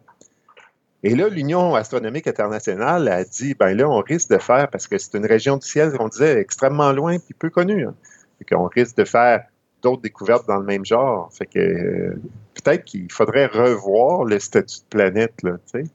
Fait que, mais la personne qui a découvert, qui a découvert Eris voulait pas, tu sais, comme destituer Pluton de son statut de ben non, ça, il a marqué ça dans son CV, ben J'ai trouvé une planète. J'ai découvert une planète, tu sais. Mais en découvrant Eris, il a forcé, dans le fond, l'Union astronomique internationale à se repositionner parce que là, ils ont dit, wow, là, on risque de voir une multitude de planètes arriver. Puis, dans le fond, c'est un peu ce qui est arrivé après parce que on a, euh, trouvé Cérès, on a trouvé euh, Oméa, on a trouvé Makemake. Euh, et là, c'est tous des corps qui, ressemblent un peu à. qui se ressemblent un peu entre eux. Fait que, et qui aurait pu prétendre au statut de planète. Fait que, dans le fond, l'Union astronomique internationale, quand ils se sont repositionnés, ils ont vu ça arriver, puis euh, ils ont bien fait, là, parce qu'effectivement, il y a eu d'autres découvertes, et ça ne veut pas dire qu'il n'y en aura pas d'autres. Comme je dis, hein, on est en train d'explorer cette région-là. Là. Il y a beaucoup de choses qu'on ne connaît pas de ce qui tourne là-bas. Là. Fait que donc, ils ont dit, ben, il faut falloir trouver une définition, et là, c'est pas facile, parce que comme je disais, c'est arbitraire. Fait qu'à partir de quand on décide que c'est une planète, puis à partir de quand on dit que c'est pas une planète. Fait que là, ce qu'ils ont décidé, c'est de créer des nouvelles catégories, dont planète naine, qui, euh, où va se retrouver Pluton et les autres que j'ai nommés tout à l'heure. Puis, une des caractéristiques, je vais épargner les détails pour euh, les définitions, mais une des caractéristiques, c'est qu'il faut qu'ils aillent nettoyer leur orbite. Fait que dans la région du ciel qui, est leur orbite, le trajet qu'ils font autour du Soleil, oui. devrait être pas mal tout seul sur l'orbite. Parce que la gravité du corps est suffisamment importante pour faire en sorte que finalement tous les, objets finissent par être agglomérés ou tassés de leur chemin. Fait que c'est le cas des, grosses planètes. Là. Ben, D'abord, ils sont rondes, hein, ça c'est une caractéristique. Euh, des objets moins massifs, ben, la gravité euh, les travaillent pas de, façon à, ce qu'ils prennent une, forme sphérique, là, qu'ils peuvent avoir une forme un peu comme... De patate. Euh, oui, ou encore comme une espèce de, canard qui flotte euh, dans un bain. Canard oui, oui, oui, oui, oui, La, comète euh, qu'on a dénommée en plus courte Churi, avait justement cette forme-là un peu étrange. Oui, je me rappelle d'avoir déjà vu la photo traîner sur Internet. Oui, bien ça, une planète ne peut pas avoir une forme étrange comme celle-là. là ou de patate. Ça, a une forme sphérique. que la, masse est suffisamment importante pour faire en sorte de lui donner une masse sphérique. Et ensuite, ça va nettoyer euh, l'orbite de, toutes euh, de toutes les, autres petits corps rocheux qu'il pourrait avoir.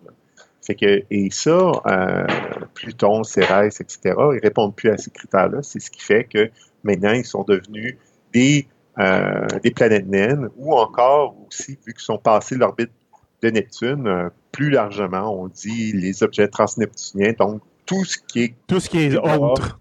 autre, passer l'orbite de Neptune. OK. C'est ça, j'ai regardé euh, New Horizons, ça y a pris 9 ans pour se rendre à Pluton. Ouais, bon. ben, Et, et ça, c'est à une vitesse folle. Là. Ah oui, ça n'a pas Euh, d'allure, là. Il y, a une, euh, il y a un petit gif sur Internet qui est le fun, c'est qu'on voit trois euh, fenêtres d'un avion de, commercial. là. OK. Puis on voit les nuages passer dans chacune des fenêtres. Puis on voit euh, différentes zones, dont New Horizon. Et New Horizon déménage. Ça, ça file, ça. Fait que ça a pris tout ce temps-là à une vitesse folle. Fait que on peut pas penser à euh, explorer ça autant que notre voisinage immédiat, comme Mars. On a envoyé je sais pas combien de missions vers Mars. Mais là-bas, c'est tellement loin. Et New Horizon, à la vitesse où elle arrivait, là, n'a pas pu là, arrêter puis prendre son temps pour examiner Pluton. Hein. À passer. Passage. c'est ça. Là, c'est comme préparer les Kodak, là, on passe. Et voilà, c'est fait. C'est vraiment comme ça que ça s'est pro- ça s'est produit. Là. Il fallait faire ça vite là, parce qu'elle passait. Là. Ben, c'est ça. Elle Puis là, tu dis, pas- imagine tous les calculs que ça prend pour dire, je, tire une balle. C'est carrément Ah. ça. Je tire une balle qu'elle va toucher sa cible dans 9 ans, puis il faut qu'elle prenne des photos en passant. Là. Donc, comme tu disais, explorer toute cette partie-là de, notre système solaire, du c'est quasiment impossible. Tu dis, je vais, tirer là, euh, ma sonde de quelques milliards de dollars, puis va peut-être frapper quelque chose, puis peut-être qu'elle va voir quelque chose, mais peut-être pas là.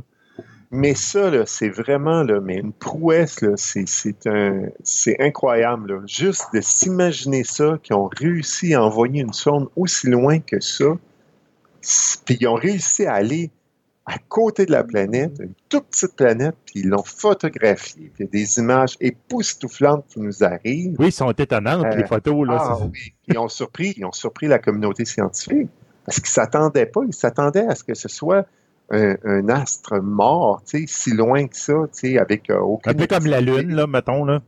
Oui, puis euh, oui, euh, Mercure aussi, là, sans, Oui, euh, oui. sans vraiment, euh, euh, à part des, cratères d'impact, sans trop d'autres particularités de son relief, mais on, a découvert, entre autres, une grande plaine qui a un peu la forme d'un cœur. Tu sais, ça, on s'attendait pas à trouver ça, là. Fait qu'on on voit des choses qu'on s'attendait pas de voir euh, du tout, là. Puis il y a même une atmosphère qui a été photographiée.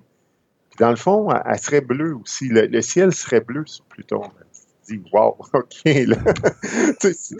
C'est- vraiment incroyable ce qu'on apprend, puis ce qu'on ce que ça nous a permis de s'ouvrir comme euh, horizon, là. euh, mais c'est des choses qu'on pouvait même pas imaginer. C'est tellement loin. Fait que- mais il n'y a pas juste ça qui est loin. Il y a aussi, euh, je voulais en, en un mot aussi, les, dans cette, après Neptune, il y a un- un- une région qu'on appelle la ceinture de Kuiper, où il va y avoir plein de petits corps rocheux qui vont être là. Il va y avoir une autre espèce de, de région où les objets vont graviter hein, autour du Soleil, là, qui vont appeler le, le disque des objets épars. Là, Là, c'est, c'est vraiment là, un- encore là un paquet de petits euh, corps rocheux qui tournent là, autour du Soleil. Puis finalement, beaucoup plus loin, il va y avoir ce qu'on appelle le nuage d'or. Fait que si là, euh, si je les prends, là, tu sais, euh, un à un, là, Ben oui. fait que ce qu'on peut, dans la région qui, regroupe la ceinture de Kuiper, on peut imaginer que c'est euh, à peu près la même affaire que ce qu'on retrouve entre Mars et Jupiter. C'est peuplé d'objets de différentes tailles, fait que euh, la différence importante entre celle entre Mars et Jupiter, c'est la composition. Fait que les astéroïdes de Mars et Jupiter sont formés essentiellement de roches et de métaux, puis les objets qu'on retrouve dans la ceinture de Kuiper, eux autres sont principalement formés d'eau, d'ammoniac, de méthane. Fait que c'est un peu la même chose que la ceinture d'astéroïdes, mais là, dans ces endroits-là, ce qui traînait, c'est comme les, au niveau des planètes, hein, les planètes rocheuses sont plus près du Soleil, puis les planètes gazeuses sont dans le système solaire externe qu'on avait vu ensemble. Fait que, encore là, ben, la composition de ces petits corps-là, ben, ils changent selon qu'ils sont plus près plus loin du Soleil. C'est-tu un saut trop hasardeux de dire que c'est des planètes en devenir, ces ceintures-là? Qu'à un moment donné, peut-être au bout de plusieurs centaines d'années ou peut-être même plus, qui vont finir par s'agglomérer puis faire justement une planète? Ou c'est Ben- juste, il n'y a pas de chance que ça arrive?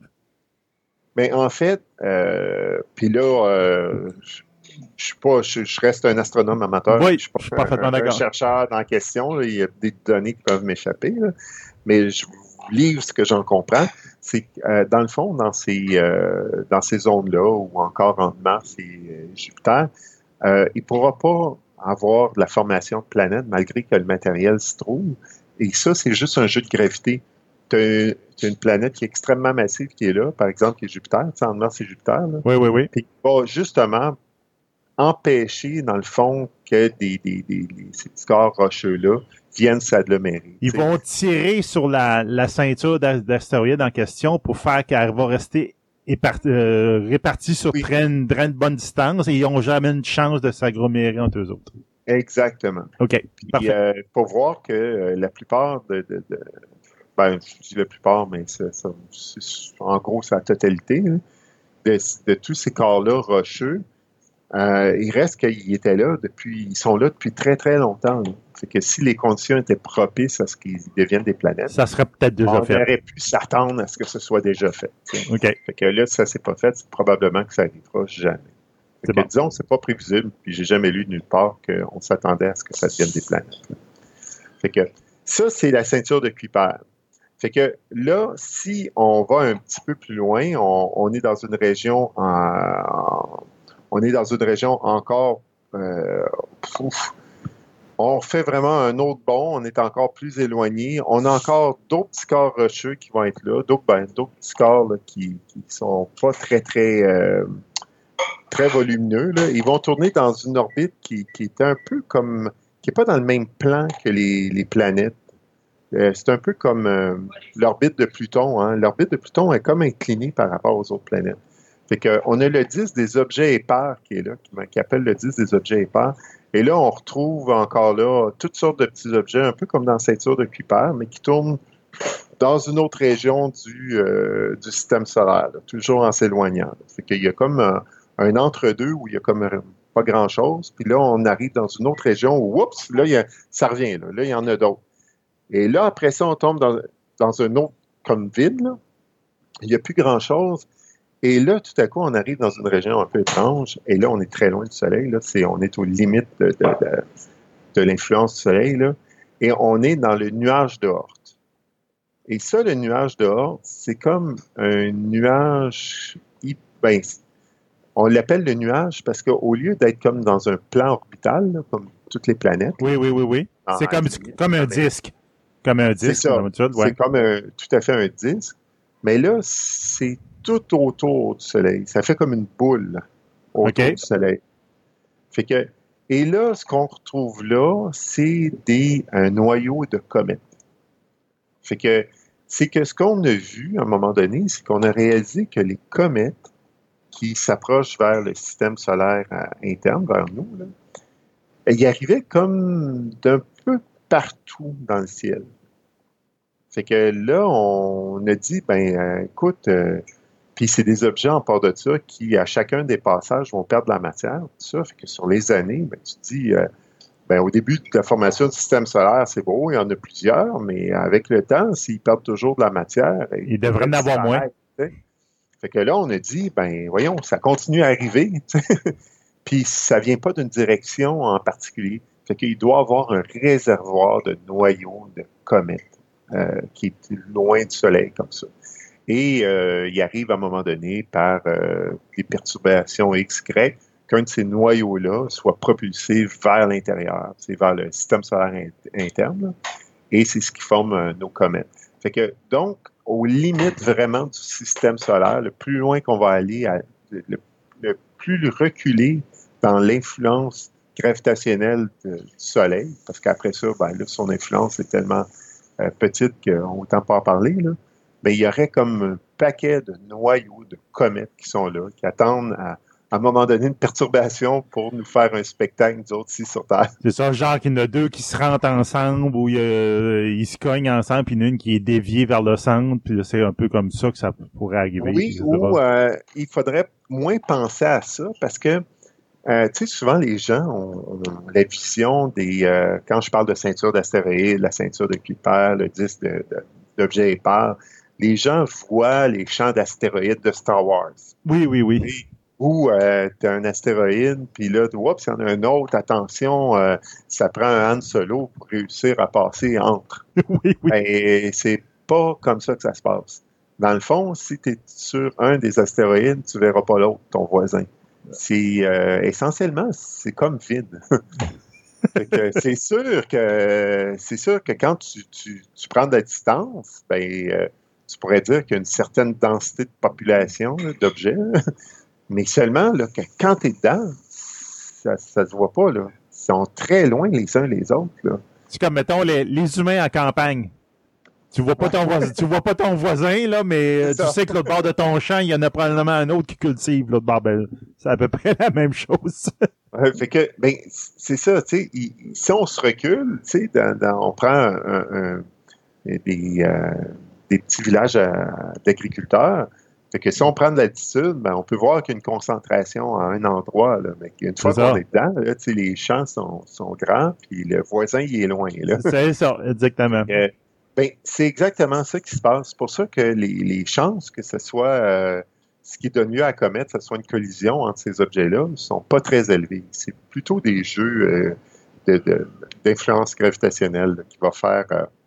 OK. tu sais, là, je vais passer. tu sais, Bon, il y a des hypothèses, il y a des détails. Il y a notre, euh, il y a notre système solaire qui pourrait passer euh, sous le plan de la, ga- de la Voie lactée, là, de notre galaxie, puis passer par-dessus. En tout cas, toutes sortes de, de phénomènes XY comme ça, d'influence gravitationnelle qui font en sorte qu'à un moment donné, oups, il est dévié un petit peu, puis c'est juste assez pour le faire plonger vers, vers le Soleil. OK. C'est bon. Bon, ben, euh, je pense qu'on on a pas mal, presque pas a fait notre nave. As-tu encore quelques sujets que tu voulais parler sur, euh, sur les transneptuniens? Non, ben, euh, dans le fond, là, je regardais vite vite, je m'étais laissé des notes pour être sûr de rien oublier. Là. Euh, je pense qu'on a fait pas mal le tour. On est rendu là, vraiment là, euh, aux confins du système solaire. C'est ça, là. C'est comme tu dis, là, ton nuage, là, c'est vraiment, c'est notre frontière, là. Au-delà de ça, c'est autre chose. Oui, j'avais, euh, je m'étais laissé une petite note que Oui. je vois que, que oui, je voulais euh, laisser cette, cette, cette indication-là aux auditeurs. Là. Fait que je disais que pour figurer à quel point le nuage dehors, c'est loin, là. Puis là, comme je disais tout à l'heure, c'est hypothétique parce que c'est tellement loin, puis c'est sombre. hein, Il n'y a, a aucun objet là, qui, qui émet de la, de la lumière. Il faut imaginer que c'est des espèces de boules de neige là. C'est de la poussière et de la glace. Ouais. OK? Fait que c'est ça que c'est des noyaux de comètes. Là. Fait que, euh, donc, ça brille pas, fait qu'on les voit pas. Fait qu'on imagine que c'est là, puis loin. Fait que pour dire à quel point c'est loin, fait que imaginez que je prends tous les objets du système solaire jusqu'à ceinture de Kuiper. Fait que là, là, on est loin, on est passé Neptune. Fait que, puis là, je vais les rapetisser autant que tout le tracé de leur, euh, leur, euh, ah, leur orbite va se situer à l'intérieur des limites du Vieux-Québec. OK. Et là, Oui. Fait que là, là, j'en prends beaucoup, là. Puis je les rapetisse, rapetisse, rapetisse, rapetisse, rapetisse, là. Puis je les fais toutes rentrer dans le Vieux-Québec. Ben, le nuage de Horte, là, son diamètre part de Trois-Rivières puis va à Baie-Saint-Paul. Donc, euh, c'est loin. Fait que c'est pas vous dire, là, on est loin en Titi, là. Ben, c'est ça, là. Hey, le- la question dès que je me demande, je viens de me, me traverser l'esprit, la sonde Voyager, hein, tu sais, la fameuse sonde, comme on a dit, on Oui. a dit, elle est sortie de notre système solaire, tu sais. Elle- Oui, elle- c'est ce qu'on croit. ce qu'on croit, bon, ça, mettons, ça a survécu jusque-là, là. Oui. Euh, elle a-tu dépassé ce nuage-là ou elle n'est pas encore rendue là pendant tout? Ou c'est quand elle a dépassé ce nuage-là qu'on dit qu'elle a quitté notre système? Ben, en fait, c'est que nous, on croit qu'elle a quitté vraiment l'influence gravitationnelle du Soleil. Parce qu'il existe une espèce de, de euh, d'onde de choc, là, qu'on pourrait dire, là, entre la, la bulle de, de- de- d'influence du Soleil, puis comme tous les rayons cosmiques qui nous viennent d'un peu partout hein, dans l'univers, là. OK. Puis, ce qu'on a détecté, c'est, euh, puis euh, j'ai un enregistrement, bon, on peut trouver sur Internet un enregistrement, là, comme euh, du son qu'ils ont recréé à partir des données, là, qu'ils ont enregistré au moment où euh, la sonde passait comme cette frontière-là. Fait que eux, ils disent, à partir du moment où on détecte euh, ces, ces nouvelles données-là, on est rendu dans une zone, on peut dire, c'est de l'espace interstellaire. Donc, on vient de quitter euh, le système solaire. C'est ça, il n'y a plus aucune influence gravitationnelle du Soleil à partir de là. C'est négligeable. Ça vous, euh, Non, c'est ça. Fait que là, on dit que on est aux limites de, l'influence du Soleil rendu là. On est dans l'espace interstellaire. OK. C'est bon. Entre les étoiles. C'est loin. La sonde est partie dans les années 70. Ben, c'est ça, elle, euh, exactement. Donc là, elle, c'est pas mal plus que 9 ans de notre, euh, ah, oui. notre autre sonde de tantôt. Ça, fait pas longtemps que c'est arrivé. C'est ça. bon, ben, merci beaucoup, François. Donc, ce voyage aux confins de notre système solaire euh, pour les objets transneptuniens. Donc, la prochaine fois, on, parlerait, on va parler des, de quelque chose de plus proche de nous autres. Ah oui, on, revient sur le plancher des vaches quasiment. oui, c'est ça. Proche. On va aller voir notre voisin. Donc, euh, à la prochaine. Bye.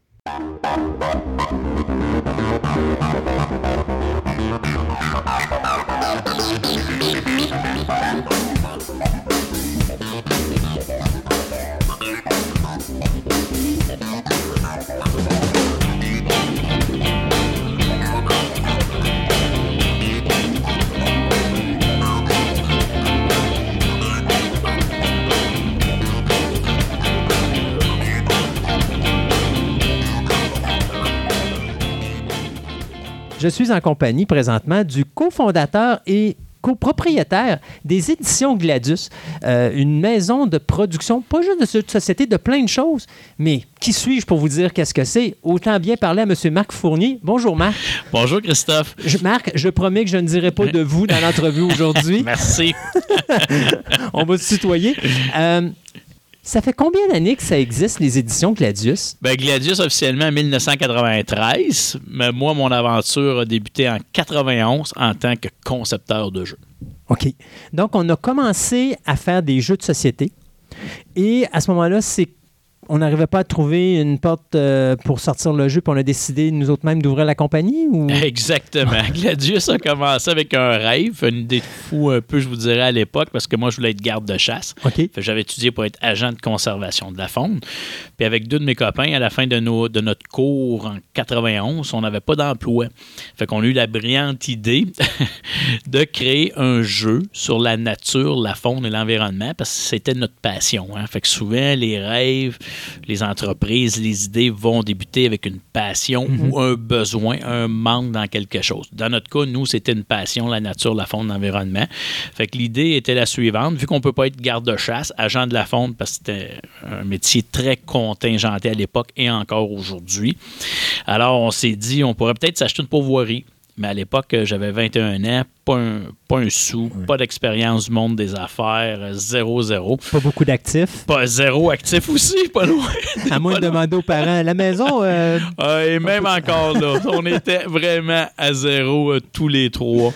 Et euh, on a l'idée de faire un jeu, puis le but de ce jeu-là, qui était nature en jeu, c'était de faire des sous avec ça, le vendre, puis pouvoir s'acheter une pourvoirie et pouvoir travailler et vivre plus en forêt. Mais pour faire une histoire très courte de cette de ce premier jeu-là de nature en jeu. On a loin de là qu'on a fait des sous. Ça a pris cinq ans pour mm. rembourser, pour rembourser nos emprunts personnels et nos dettes juste pour ce jeu-là.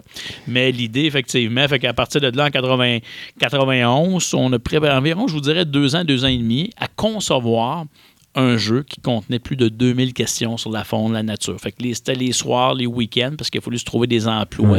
Euh, moi, à l'époque, j'étais agent de sécurité, donc euh, je travaillais de nuit souvent. Fait que la nuit, je, composais des questions. Euh, à l'époque, il n'y avait pas Internet, tout ça. Donc, on, on, allait à la bibliothèque, on empruntait des volumes, on s'achetait des livres, on trouvait des références. Puis on a tout fait les questions nous-mêmes. Et là, on a développé un concept de jeu euh, éducatif, le fun, amusant, ce qu'il fallait mimer, dessiner euh, des sprints de questions, mais tout, tout relié au monde de la nature et de l'environnement. Et lorsqu'on a eu terminé ce jeu-là, après à peu près, je vous dirais, deux ans, deux ans et demi, euh, là, on a cherché un éditeur. Fait qu'on, à l'époque, il n'y en avait pas beaucoup. En 1993, hein. on avait rencontré Beaujeu à l'époque, puis euh, il n'y avait pas grand joueur, honnêtement. Qu'est-ce qui existait à Québec à cette époque-là? Ah, il y Parce avait... que, tu sais, moi, euh, moi, la première idée qui va me venir en, en- en- en tête quand on parle de jeux de société, c'est Parker's Brothers, Ouais, Hasbro. Ben, il y avait un bureau, je pense qu'il est peut-être encore là à Longueur, à Longueuil, pardon, d'Asbro. Euh, Il y avait Beaujeu, euh, il y avait Pierre Belvedere, peut-être que lui faisait de la distribution, qui n'était pas un éditeur. Euh, C'était dans les mêmes années pas mal que Ribbit. Monsieur Paul Galland, malheureusement, qui est décédé aujourd'hui, des casse-têtes 3D, 3D, ouais. qui lui a inventé quelque chose de vraiment extraordinaire. Fait, à cette époque-là, il y avait vraiment pas beaucoup de joueurs. Fait que rapidement, on s'est rendu compte que personne ne voulait prendre le risque. Tout le monde trouvait le jeu extraordinaire, mais personne ne voulait le produire. Fait qu'on a décidé de le produire nous-mêmes. Fait qu'encore là, ça, a débuté dans un sol de maison, ce qu'on a acheté, ce qu'on a fait imprimer 2000 copies de ce jeu-là. Fait qu'on a fait imprimer la boîte, la planche de jeu. C'est nous qui la fabriquait même. On avait acheté le carton, le euh, brun, le papier, le papier noir. On, s'était procuré une machine à coller. On collait nous-mêmes les planches de jeu. C'était vraiment, vraiment de l'ouvrage. Donc, c'était vraiment les soirs, les fins de semaine avec les amis, parce qu'il fallait travailler au travers ça si on voulait arriver, Ben évidemment. Fait que ça a été vraiment une aventure rocambolesque. Et euh, là, à un moment donné, on s'est ramassé avec plusieurs centaines de jeux, parce qu'on avait fait pour imprimer pour euh, 2000 copies du premier Nature en jeu. Et là, on a cherché un distributeur. Si on n'a pas été capable de trouver un éditeur, ben on s'est dit on va trouver en stock qu'on a les jeux, un distributeur qui va nous les acheter, Ben oui. qui va nous payer, puis on va faire notre argent. Bon, puis là, à partir de là, on va peut-être pouvoir être capable d'investir euh, de l'argent de base pour acheter une pourvoirie. Et là, à ce moment-là, ben là, encore là, euh, on s'est heurté aux mêmes réponses. On va vous en prendre, mais en consignation. Puis lorsqu'on les vendra, on vous payera. Mais la caisse puis la banque, eux autres, ils ne voulaient pas attendre. Là. Fait qu'on n'a pas eu le choix, par la force des choses, d'embarquer dans nos voitures, puis de faire le tour de la province, puis frapper aux portes, une porte à la fois, dans les petites boutiques, les librairies, puis arriver avec un jeu, montrer le jeu nature en jeu. Ah, c'est super beau, super intelligent, je vais vous en prendre trois, je vais vous en prendre six. Il y en a même qui disaient c'est super, mais je vais attendre d'avoir de la demande. Ah, ben là, tu sais, t'es parti Ouais. de Québec, t'es monté à Joliette pour te faire dire ça. Je vais attendre d'avoir de la demande, tu sais. Puis même quand on en vendait, ça payait pas les déplacements, tout ça. Fait que ça a été vraiment les premiers, premiers pas de Gladius, qu'on a tout fait ces étapes-là nous-mêmes parce que personne ne pouvait le faire? Et là, de fil en aiguille, on a fait quelques entrevues. Je me rappelle à l'époque, une, une des premières grosses entrevues, j'avais passé à Salut Bonjour. Fait que c'était des gros titres dans les journaux, pas Salut Bonjour, euh, euh, des jeunes euh, étudiants en conservation de la faune inventent un jeu sur la nature et l'environnement, tout ça. Fait que là, ça avait fait boule de neige. À partir de là, ça avait commencé à créer une demande.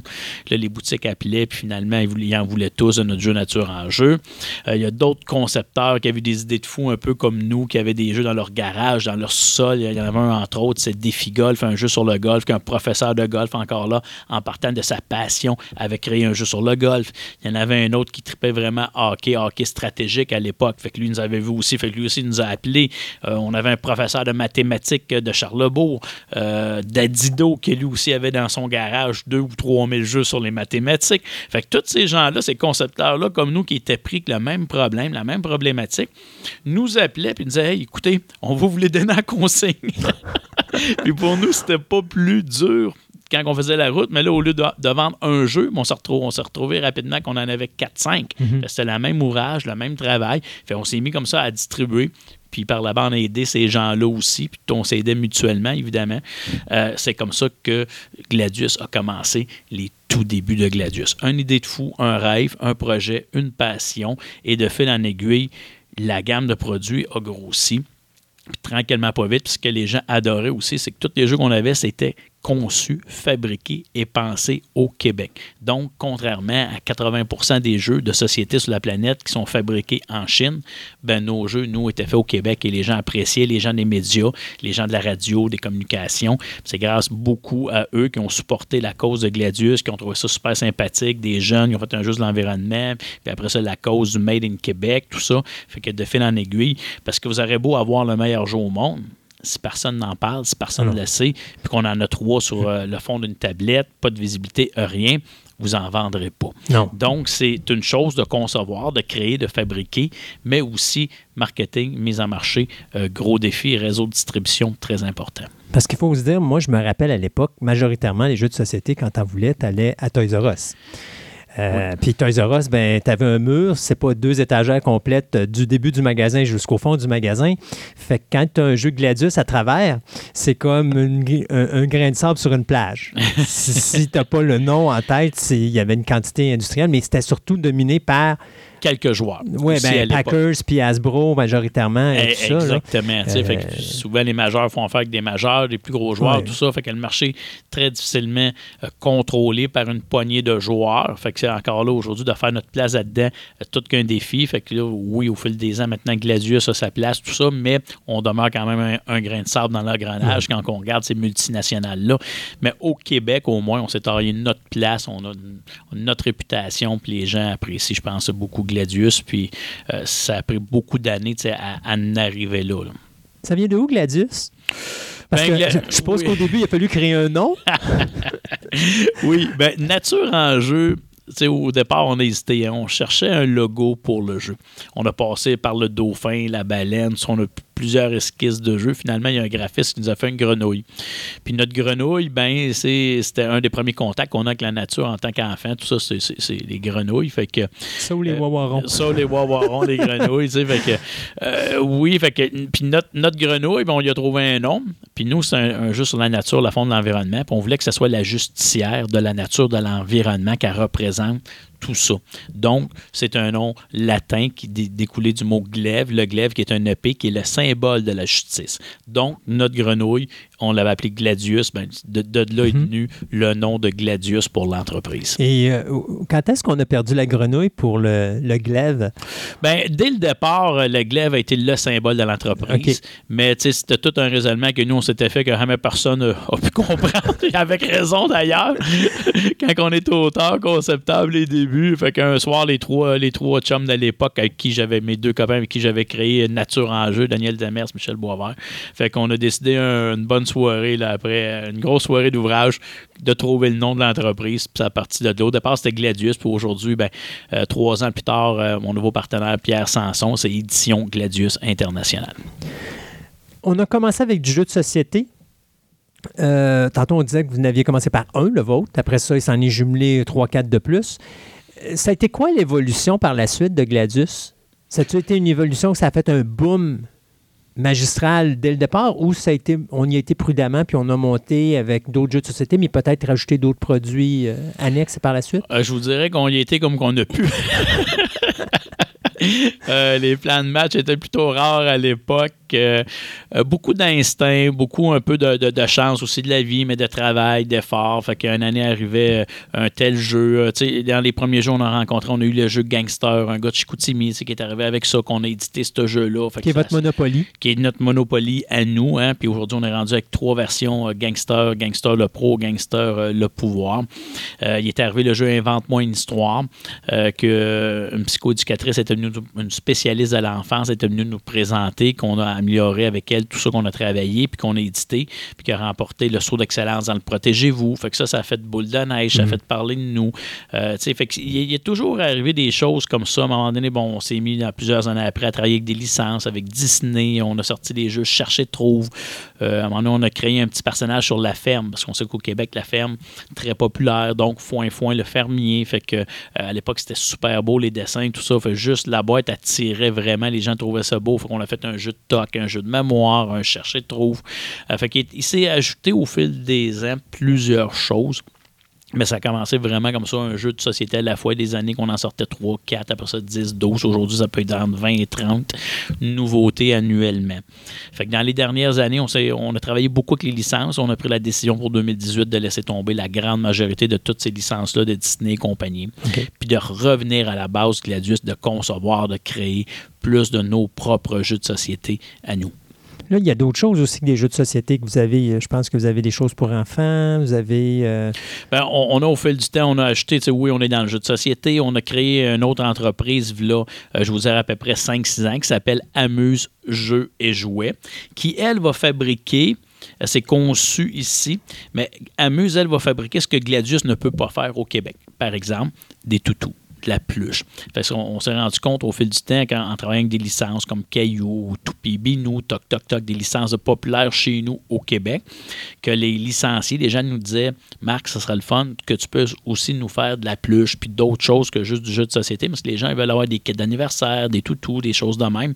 Puis Gladius, ben, vous faites juste fait, des jeux de société. Donc, à quelque part, ça nous nuisait. Nos compétiteurs, justement, comme Hasbro et compagnie, eux s'en servaient beaucoup, faisaient n'importe quoi en Chine, tout ça. Fait qu'Amuse, elle est dans un bon moment, après ça, on s'est mis à faire des toutous aussi. Donc, c'était conçu ici, mais fabriqué en Chine ou ailleurs. Il y a des jeux parfois qu'on va faire qui sont des mix. Des choses fabriquées ici, comme avec Luc Langevin, le volume 2. Euh, il y avait des porte-clés, des, euh, dans le volume 3, un portefeuille. Fabriquer des portefeuilles au Québec, là, on n'aurait pas pu vendre le jeu. Ça aurait coûté trop cher. Fait que donc, il y a des accessoires maintenant qui peuvent provenir de l'extérieur. Par contre, la boîte, le règlement, les cartes, tout ça, ça, sont faits au Québec. Donc, c'est pour ça que Amuse est arrivé à l'époque pour venir renforcer Gladius, pour venir nous aider aussi à concevoir, fabriquer d'autres choses, parce qu'on sait que 80% des ventes de jeux de société, c'est novembre-décembre. Fait que le, le reste de l'année, c'est long. Fait qu'il faut, faut- faut toujours payer les- nos employés, Ben oui. le loyer, tout ça. Fait que là, on est venu avec Amuse plus se diversifier. Puis au fil des ans, bon, on a fait de la distribution de d'autres compagnies, de d'autres choses. Fait que, euh, comment dire qu'on a fait 3-4 ans après ça, qu'on a laissé tomber, qu'on a changé, qu'on a remplacé. Mais tout ça, au fil des ans, est venu aider, euh, comme je vous dis, à payer le loyer et, et le staff. Est-ce que ça a été. Parce que. On se le cachera pas, si on parle de compagnies comme Asmodée ou autres, ils ont des jeux avec techniquement, tu regardes le jeu sur le plateau, puis tu as des, des belles pièces en bois ou des belles pièces. Est-ce que ça a été un choix pensé de la part de Gladius de garder les coûts de production le plus bas possible pour justement que ça coûte moins cher sur, euh, sur le plancher pour le, le client? Parce que je sais qu'il y a beaucoup de gens, des fois, on parle de Gladius, la première réaction qu'ils vont dire, c'est Moi, ben, c'est parce que le, look du jeu n'est pas aussi beau que, mettons, euh, Risque. Ben, euh, c'est un peu, je vous dirais, un peu les puristes. Puis ça, c'est un choix qu'on a fait. Moi, je compare ça au cinéma et au théâtre. Mm. Tu sais, le théâtre, Ouais. les vrais amateurs, le théâtre, c'est supérieur au cinéma. Mais on s'entend que 95 des gens ou 90 ce qu'ils veulent, c'est le cinéma et non pas le théâtre. Donc, c'est un peu la même chose. Nous, on a pris comme décision, on voulait avoir des jeux accessibles aux gens, au commun des mortels. On veut jamais dépasser 40 Fait qu'on a beaucoup de jeux à 15 20, 30, 40 le maximum. On veut rester en bas de ça. Et oui, c'est sûr, quand on arrive avec des jeux plus gamers, plus euh, euh, fabriqués en Chine, mais c'est pas notre philosophie d'aller en Chine. Donc, à un moment donné, nous, on s'est situé, puis on a dit, ben nous, notre créneau, c'est ça.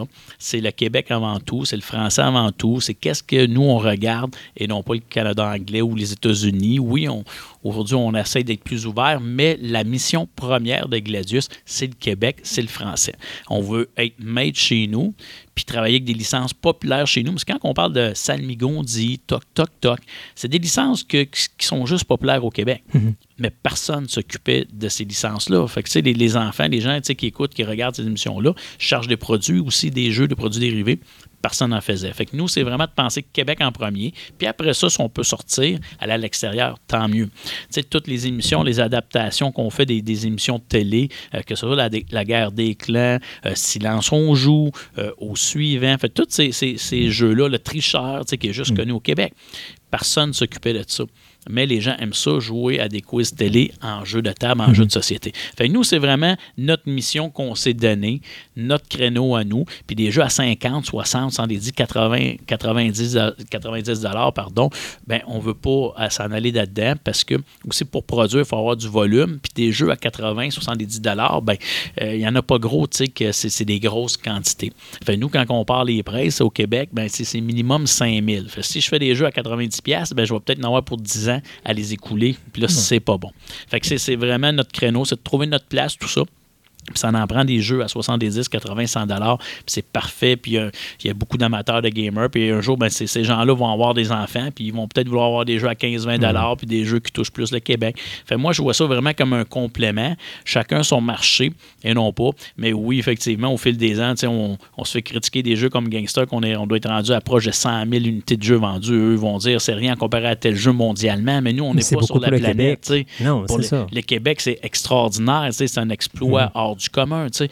Puis, euh, un gangster qui est vraiment, quand on se met à jouer à ça, qui est vraiment supérieur ou plus le fun, plus de stratégie qu'un Monopoly, tout ça, ben nous, c'est plus ça notre compétition. Tu sais, C'est pas le gamer qui va jouer à des jeux qui finissent plus, puis on veut que ça se joue en un, heure, une heure et demie maximum, une partie, tu sais, qu'on soit. Fait que c'est plus familial, c'est plus accessible à tous. C'est ça, c'est la voie que Gladius a choisie. Moi, en plus, ce que j'aime beaucoup chez Gladius, c'est J'aime mieux avoir un jeu qui va me coûter moins cher, qui sera peut-être pas nécessairement le plus haut de gamme qui existe, mais avoir un jeu intéressant que de payer 90 pour un jeu haut de gamme avec les beaux petits graphiques, mais finalement le jeu est poche à jouer. Une poche ou ben donc que vous allez jouer moins souvent. Oui, exactement. Fait que nous, on s'est vraiment trouvé une qualité, une bonne qualité moyenne, une bonne qualité, si on se compare à bien des jeux faits en Chine qu'on retrouve, tout ça. Mais c'est ça. Fait que c'est de trouver chacun sa place, son créneau. Euh, c'est quoi la fierté de Gladius? Dans tout ce que vous avez créé, votre fierté? Fierté de Gladius, euh, je parlais avec un ami, euh, M. Guy Cloutier, pas le nommer récemment, puis qui me présente son épouse, puis euh, puis qu'il y avait des dames, une dame avec elle. Puis lorsque je suis parti, la dame elle a dit c'est Marc c'est l'ami à Guy, Marc, il y a une compagnie de jeux. Puis la dame elle a dit ça serait-tu Gladius? Elle a dit oui, ben, Gladius, je connais ça. Puis le nom aussi, Marc Fournier. Marc Fournier, c'est pas important. Mais le fait que les gens, oui, Gladius, on connaît ça. Oui, Gladius, on a joué, on a déjà acheté tel, tel jeu. Ça te fait tout le temps un petit pincement au cœur de voir, de voir, de constater à quel point les gens, ça fait quand même 25 ans qu'on est là, connaissent Gladius, aiment ça Gladius, puis que les gens savent que c'est québécois, puis où on connaît ça. Fait que ça, je pense qu'en résumé, c'est au lieu d'arriver et de dire ben, c'est tel ou tel jeu, je pense que c'est la, fierté, parce que Gladius, on, je, je l'ai toujours dit dans beaucoup d'entrevues, si on est là, c'est grâce aux gens du Québec. C'est grâce aux médias et aux gens du Québec, puis aux enfants qui ont joué à nos jeux. Mais le parent qui prend la décision d'acheter un jeu Gladius, ben oui, il contribue à l'économie du Québec, il contribue aux imprimeurs, aux graphistes, euh, aux moulins à papier. Acheter un jeu Gladius, c'est de contribuer à notre économie. Puis ça, puis les gens, je pense, sont fiers aussi de ça. Il y en a gros qui le savent, puis qui font un devoir chaque année d'acheter un ou deux jeux Gladius. Puis ça, ben, pour nous, ben, c'est sûr que c'est une fierté. Max, pour finir, si je vous demandais le futur de Gladius, qu'est-ce qu'on voit? Eh Seigneur, je vais vous dire euh, le futur. Euh, Attendez, je ma boule, là. On regarde ça. Euh, le futur, le futur, je vous dirais encore là, c'est un futur rempli de, surprises, mais d'efforts et de travail. Parce qu'il n'y a rien de facile, il n'y a rien d'acquis. Il ne faut pas se dire ça fait 20 ans, 25 ans. Il n'y a rien de facile. De nos jours, la compétition est extrêmement présente, elle est forte. Fait qu'il faut toujours se, démarquer, se réinventer. Parce que Gladius, excusez-moi de couper, mais Gladius, c'est combien d'employés? Gladius était 25 employés là, pendant des années. Là, je vous ai peut-être aux alentours de 20 présents. Fait que euh, le futur, je, le vois vraiment créatif. Là, euh, créatif, puis produire, créer beaucoup de nouveautés et euh, continuer le travail qu'on a fait, puis toujours en ajouter. Puis il y a beaucoup de gens encore, beaucoup de gens qui connaissent Gladius, mais il reste beaucoup de gens qui ne connaissent pas encore Gladius, je pense que c'est la beauté de la chose. C'est de continuer à travailler fort pour faire connaître l'entreprise, puis de continuer à fabriquer des jeux, surtout en 2018-2019, de fabriquer au Québec. On parlait de fierté tantôt. Ça, je vous dirais que c'est pas mal euh, ma deuxième, sinon la première aussi, ben, euh, de, pouvoir fabriquer ces choses-là chez nous. Parce qu'il y a beaucoup d'entreprises qui vont jouer la carte Québec, qui vont coller des autocollants Québec-Québec, mais tout ce qu'ils ont de Québec, c'est le nom, soit dans leur épellation ou euh, leur enregistrement qui est fait au Québec, mais tout est fabriqué en Chine à l'extérieur. Fait que nous, c'est pas ça la, valeur de l'entreprise.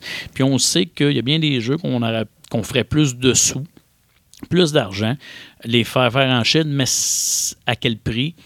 puis au détriment de quoi. Mhm. Fait que ça, c'est des questions qu'on se remet toujours en perspective. Puis pour nous, ben, ça fait partie de nos, de nos réalisations et de la fierté de l'entreprise. Les gens veulent vous suivre. On a un site web gladius.ca, G-L-A-D-I-U-S.ca, Gladius. Sinon, on a une page Facebook?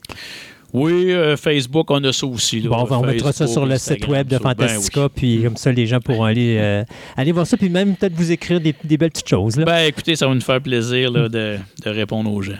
Marc Fournier, un gros merci de nous avoir euh, accordé cette entrevue. Moi, je suis très fier d'avoir. Parce que, dites-moi si je me trompe, mais je pense que Gladius est la seule compagnie d'édition de jeux de société qui est installée dans la ville de Québec.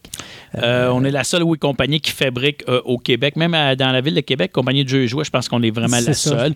Au Québec, comme je vous disais maintenant, il y en a plusieurs, mais qui Ouais. fabriquent au Québec très, très rare. De temps à autre, on voit des concepteurs arriver qui vont faire un ou deux jeux au Québec. Chapeau, bravo, euh, belle initiative, mais malheureusement, souvent, ça t'offre pas longtemps, 3-4 ans, après ça, les gens disparaissent, malheureusement. Ben, moi, je vous tire le mien, chapeau. Ben, merci Je, ne le ferai pas euh, physiquement, là, je- mais euh, mes félicitations pour votre entreprise et tout ça. Puis on va continuer à vous suivre. Puis de toute façon, on va s'en reparler bientôt. Regardez bien ça, je suis à peu près sûr de mon.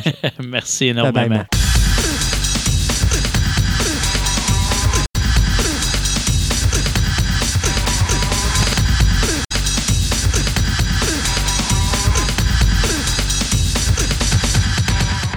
Ce segment de nouvelles vous est présenté par TPM et Collection, la boutique idéale pour nourrir toutes vos passions. Qu'il s'agisse de timbres, monnaies, cartes de sport, cartes Magic, des figurines, du comic book, voire même des cartes Pokémon, TPM et Collection a décidé de se réunir à un seul endroit afin de vous donner le meilleur service possible. Vous pouvez aller voir leur local au centre commercial Fleur de Lys au 550 boulevard Wilfrid Amel, Québec, ou tout simplement aller visiter leur site web à boutique-tpm.com.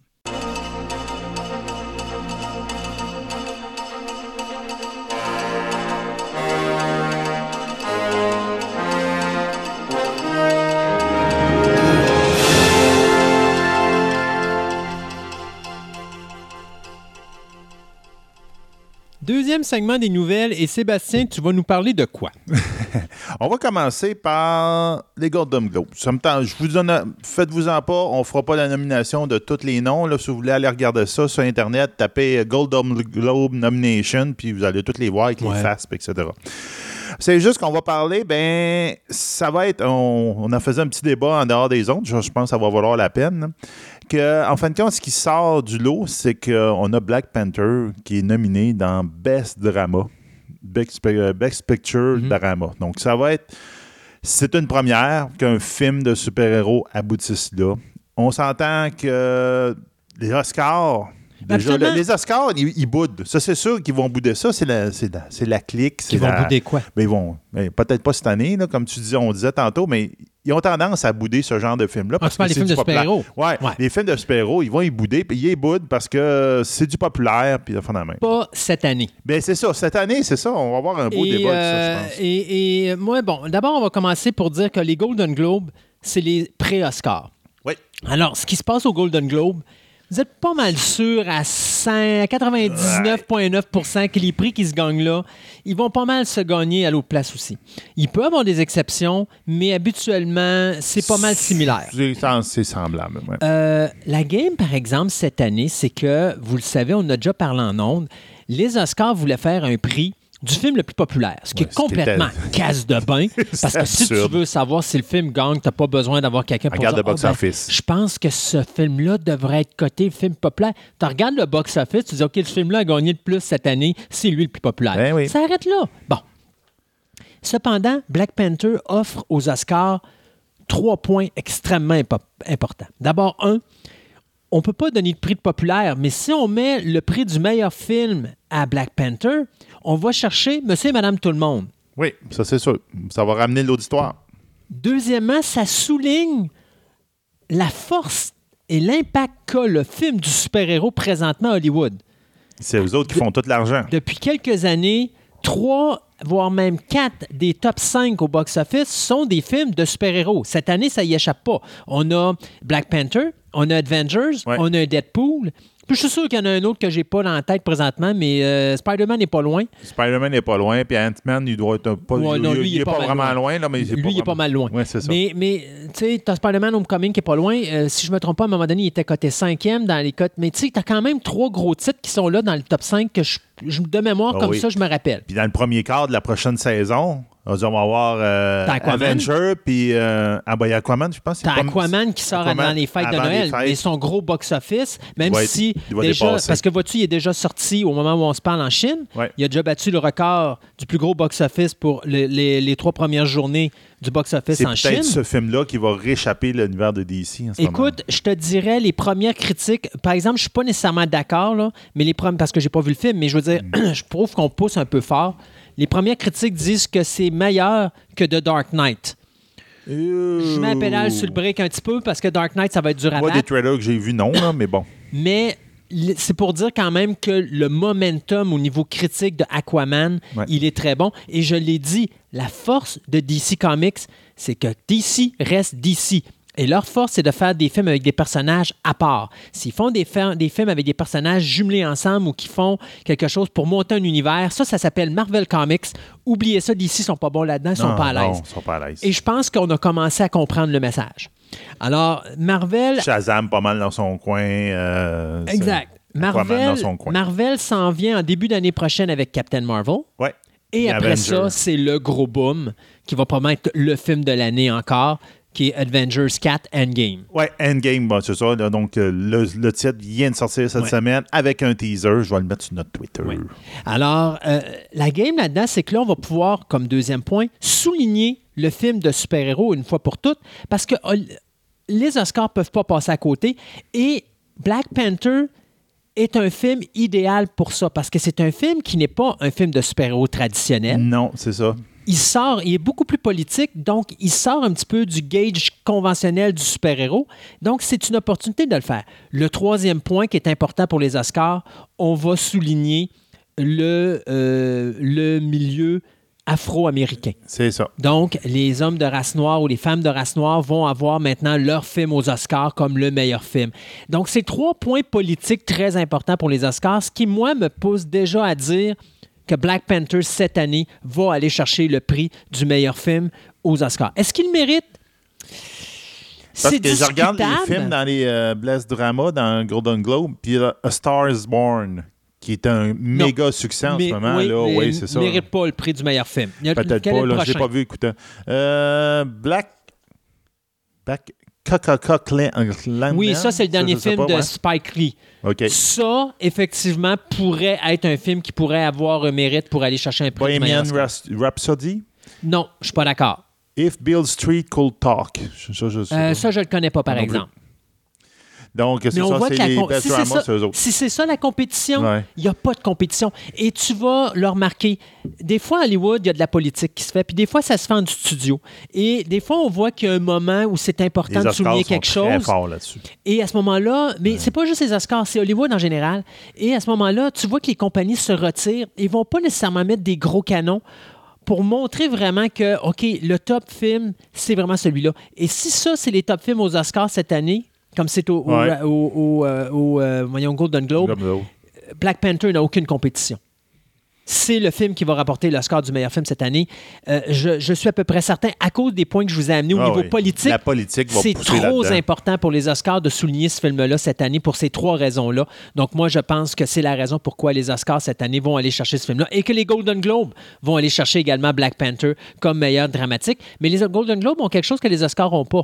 Tu as la meilleure dramatique comme meilleur film, mais tu as un meilleur film pour la comédie, Comédie. musicale. Et donc, tu as plusieurs Ouais, meilleurs films. Tu Puis pas Comédie un musicale, tu il y a euh, Mary Poppins, le prochain. Mary qui- Poppins qui va qui, sortir oui, dans pas qui longtemps. devrait hein. être là. Mais tu vois, ce que je comprends pas, par exemple, c'est euh, Raspody, euh, Euh, Bohemian Rhapsody. ouais, qui est l'histoire de euh, Freddie Mercury. Freddie Mercury. ça aurait dû être dans l'autre catégorie.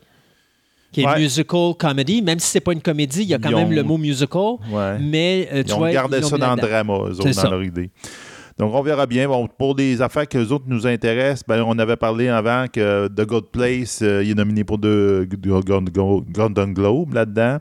Handsman Tales, euh, seulement deux nominations cette année, contrairement à l'année passée, que c'est eux autres qui ont quasiment tout raflé. C'est quoi le chose qui est populaire cette année au Golden Globe? Il n'y a pas tant de choses. C'est ça l'affaire. Il n'y a pas l'air d'avoir quelque chose qui se démarque beaucoup. Là. Euh, il y a euh, dans euh, Animated ce film, ben, il y a Spider-Man Into euh, Spider-Verse. Que les lui, critiques sont excellentes. Oui, oui, non, euh, tout le monde, tout le monde en parle en ce moment. C'est peut-être enfin le film qui va faire débloquer Marvel au niveau du film d'animation, parce que Marvel et l'animation, présentement, au moment où on se parle, c'est un gros zéro puis une barre. Ouais, c'est Ils ça. ont, au- ils ont rien de bon qui sort là-dedans, mais ce film-là a tellement de bonnes critiques, c'est peut-être le film qui va tasser finalement Pixar des, des Oscars. Là. Peut-être, on va voir. Parce, Parce que, que... j'ai commencé à écouter euh, Incredible 2 ou 2. Ah, je n'étais pas à le voir. Ah, t'as pas aimé ça? Moi, je sais pas, regarde, la première moitié, euh, je suis pas rendu à moitié, Ouais. mais j'en ai écouté un bout, puis Mais je sais pas, il va falloir que je me rassoie puis je le réécoute. Je suis pas. J'étais pas dans le mood. Incredibles 2 d'après moi, va encore chercher le prix du meilleur film d'animation, que ce soit aux Oscars ou au Golden Globe. Il est, il est là Oui, probablement. oui, oui, il est là. Puis euh, je comprends que Marvel avec Spider, Spider-Verse et tout ça, c'est bon. Mais ce que fait Incredible, de nous amener l'aspect familial Oui. avant de parler du film de super-héros, ça, Pixar est encore très fort à ce niveau-là. Ils le font d'une façon merveilleuse. Et je pense que ça, ça va faire en sorte que non, Spider-Man n'ira pas chercher le prix. En tout cas, aux Oscars, c'est sûr que c'est Incredibles qui va aller chercher le prix encore. Mais il restera à voir au Golden Globe qu'est-ce qui va se passer. Mais oui, je suis content pour Marvel. Enfin, on se déniaise au niveau du film d'animation de nous sortir un beau film. Et oui, les critiques sont excellentes pour Oui, ce Spider-Man. très, très, très bon. D'ailleurs, ça raconte on- l'histoire de Miles Morales. Donc on, là, on amène le Spider-Man du Ultimate Universe. Mhm. Il commence à être temps. C'est ça. Donc, on verra bien. Tant- Là, je vais vous donner deux petites nouvelles rapides sur le monde de l'animation. D'abord, la semaine dernière, vous le sa- ben, la, la semaine dernière, la dernière émission, on vous- je vous ai sorti à la dernière nouvelle une très longue nouvelle sur les projets de Netflix en animation. Ils n'ont pas fini. Ils n'ont pas fini parce qu'ils viennent d'en annoncer tout un projet. Là. une, une bombe. C'est une bombe. C'est carrément une bombe. Ghost in the Shell, nouvelle adaptation qui va se faire sur Netflix, euh, qui devrait sortir en 2020. Donc, l'histoire va s'appeler Ghost in the Shell SAC 2045. Ça va être une collaboration entre Production IG et Solar Digital Art. Ça va être réalisé par Kenji Kamiyama, qui nous a donné le Ghost in the Shell Standalone Complex. Et Shinji Araki, qui nous a donné Appleseed. Donc, Ouais. deux gros noms de l'animation noms. japonaise qui s'en viennent sur ce projet-là. C'est totalement délirant. Euh, ça va bien sûr suivre. C'est pas, pas un reboot de l'univers de Ghost in the Shell, c'est tout simplement comme une autre histoire. Mais ça se joint à Neon Ge- Genesis Evangelion. Il y a une nouvelle série de Ultraman qui s'en vient. Euh, en plus des projets qu'on vous avait parlé la dernière fois, là, qui est Altered Scar- euh, Carbon, il y a Pacific Rim, puis il y a d'autres affaires qui s'en viennent également, dont un autre projet que je vous glisse tout de suite euh, entre les deux oreilles, soit celui de Blade Runner. Parce qu'on fait Mhm. une série d'animations sur Blade Runner Ouais. qui va être un prequel à Blade Runner 2049, mais qui va suivre Blade Runner euh, de Ridley Scott. Donc, ça demeure dans le même univers. Ça va ça va s'appeler Blade Runner euh, Black Lotus. Et donc, ça va être réalisé par euh, Shinichiro Watanabe, qui nous a donné Cowboy Bebop, qui nous a donné euh, Samurai Champloo. Et donc, il va écrire et réaliser ce petit film d'animation, ou plutôt cette série d'animation, pardon, sur l'univers de Blade Runner. C'est également lui qui avait réalisé euh, le petit short, là, c'était Blade Runner Blackout 2022 qu'on trouvait là, euh, sur le DVD de C'est ben, ça, qui est- comme des petites explications, des petits prequels au deuxième film. C'est ça. Ouais. Donc, euh, il y a Shinji Aramaki et Kinji euh, Kamiyama qui vont réaliser également certains des épisodes d'une demi-heure. Il y aura 13 épisodes dans cette saison-là. C'est également la compagnie Sola Digital Arts qui travaille sur Ultraman, la série d'animation qui va s'en occuper également au niveau du financement et de la production. Et Adam Swim va diffusé sur son euh, streaming channel, ici surtout euh, du côté américain, mais du côté mondial, ils vont garder les droits au niveau de la version euh, traduite en anglais parce que ça va être fait dans les deux langues et euh, ils ont les droits là-dessus, sauf euh, bien sûr en Asie. Alors Blade Runner, euh, la série animée qui s'en vient également sur Swim, c'est Adult Swim Channel. Oui. Donc, euh, ouais, on avait parlé dernière fois, on avait parlé que Doctor Who, ça allait pas super bien. Ben, finalement, il faut tout. croire qu'ils ont mis un paquet d'argent devant la face de la de l'actrice et puis euh, c'est Ben, en tout cas, euh, l'actrice, je ne sais pas s'ils ont mis plein d'argent dans sa face, mais elle, elle a très bien dit, le stade des rumeurs, elle a très bien dit que quoi, elle était intéressée à continuer et elle voulait continuer. Elle ne pouvait pas euh, attendre qu'on ait la prochaine saison. Fait qu'il a signé. Donc, elle, elle aurait signé, entre guillemets, mais BBC n'a pas encore confirmé qui allait jouer le Doctor Who dans la prochaine saison.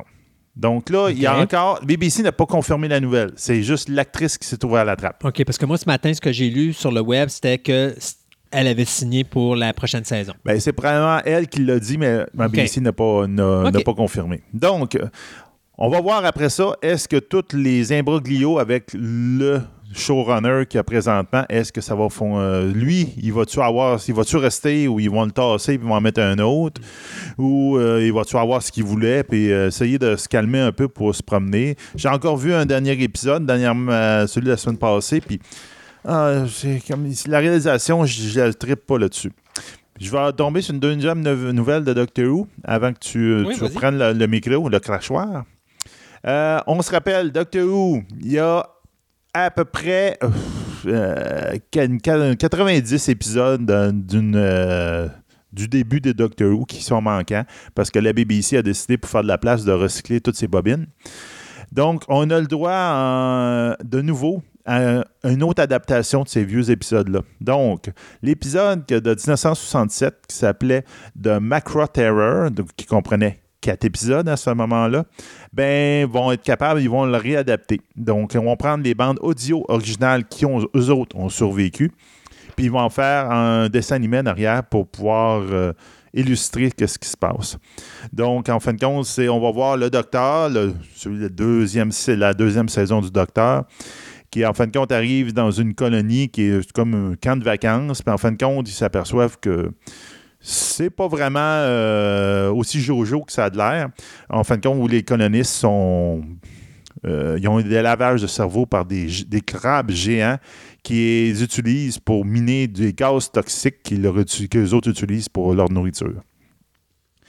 Pour ceux qui se demandent, Hmm, me semble, crabe géant qui se nourrit de gaz toxiques, j'ai vu ça quelque part, mais on se rappelle qu'en 2017, on, avec euh, le docteur avait justement eu une histoire où il y avait eu une histoire de crabe qui se nourrissait de pollution dans une ville. Donc, euh, c'est les mêmes personnages, les mêmes aliens. Ça la la deuxième fois qu'ils avaient été montrés à l'écran. Donc, euh, normalement, il devrait tout sortir en d'ici mars 2019 en Blu-ray et en DVD. Puis ça va s'appeler The Macro euh, Terror. Donc, euh, pour ceux les intéressés, vous allez pouvoir acheter ça. Hmm. Euh, deux petites nouvelles de mon côté. Euh, D'abord, on va avec le channel Disney Plus, euh, puisque oh, Whoopi Goldberg vient d'annoncer qu'il y aura un Sister Act 3. Ben Il y a oui. tout le monde qui se rappelle de ces deux films-là? Moi, oui. Toi?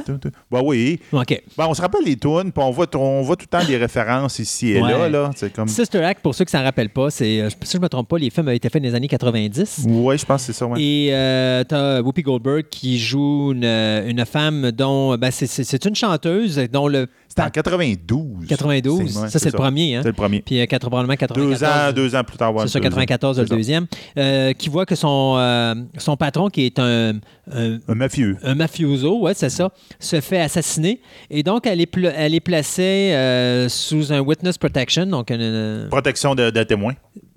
Quelque chose du genre. Ouais, c'est ça, ouais. Et donc, à ce moment-là, on l'envoie avec de des nonnes, avec les sœurs. Et euh, bien sûr, ben, elle, c'est pas une sœur.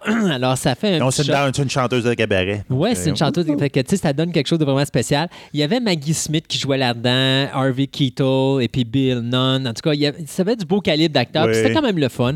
Euh, le deuxième était un petit peu moins bon, mais c'était quand même le fun pour, comme tu dis, les chansons puis la chorale puis tout le kit. C'était vraiment trippant.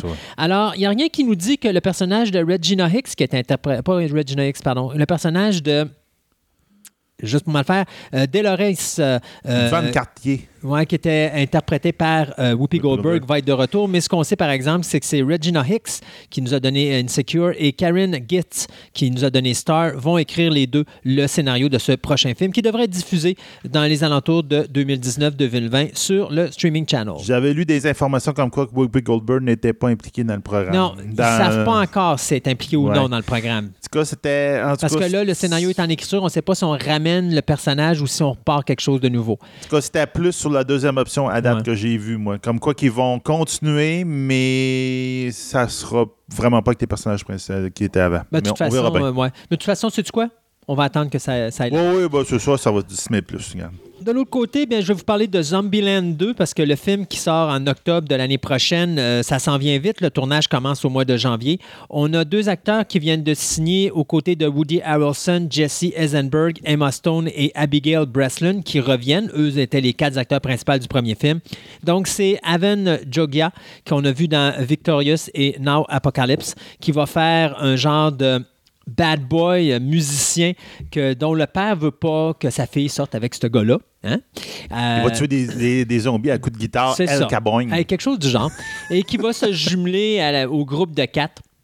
Euh, qui, euh, eux autres, présentement, euh, la face à mourir, mais plus le film avance, ben, plus ils vont découvrir que finalement, ils sont bien ensemble. Et il y a une autre actrice qui a signé, qui est Zoe Dutch. Donc, le film qui va être réalisé par le metteur en scène du film original, Ruben Flasher, et qui est écrit par également les scénaristes originaux, soit Rick Reese et Paul Wernick. Donc, Zombieland 2 sera en, au cinéma en octobre de l'année prochaine.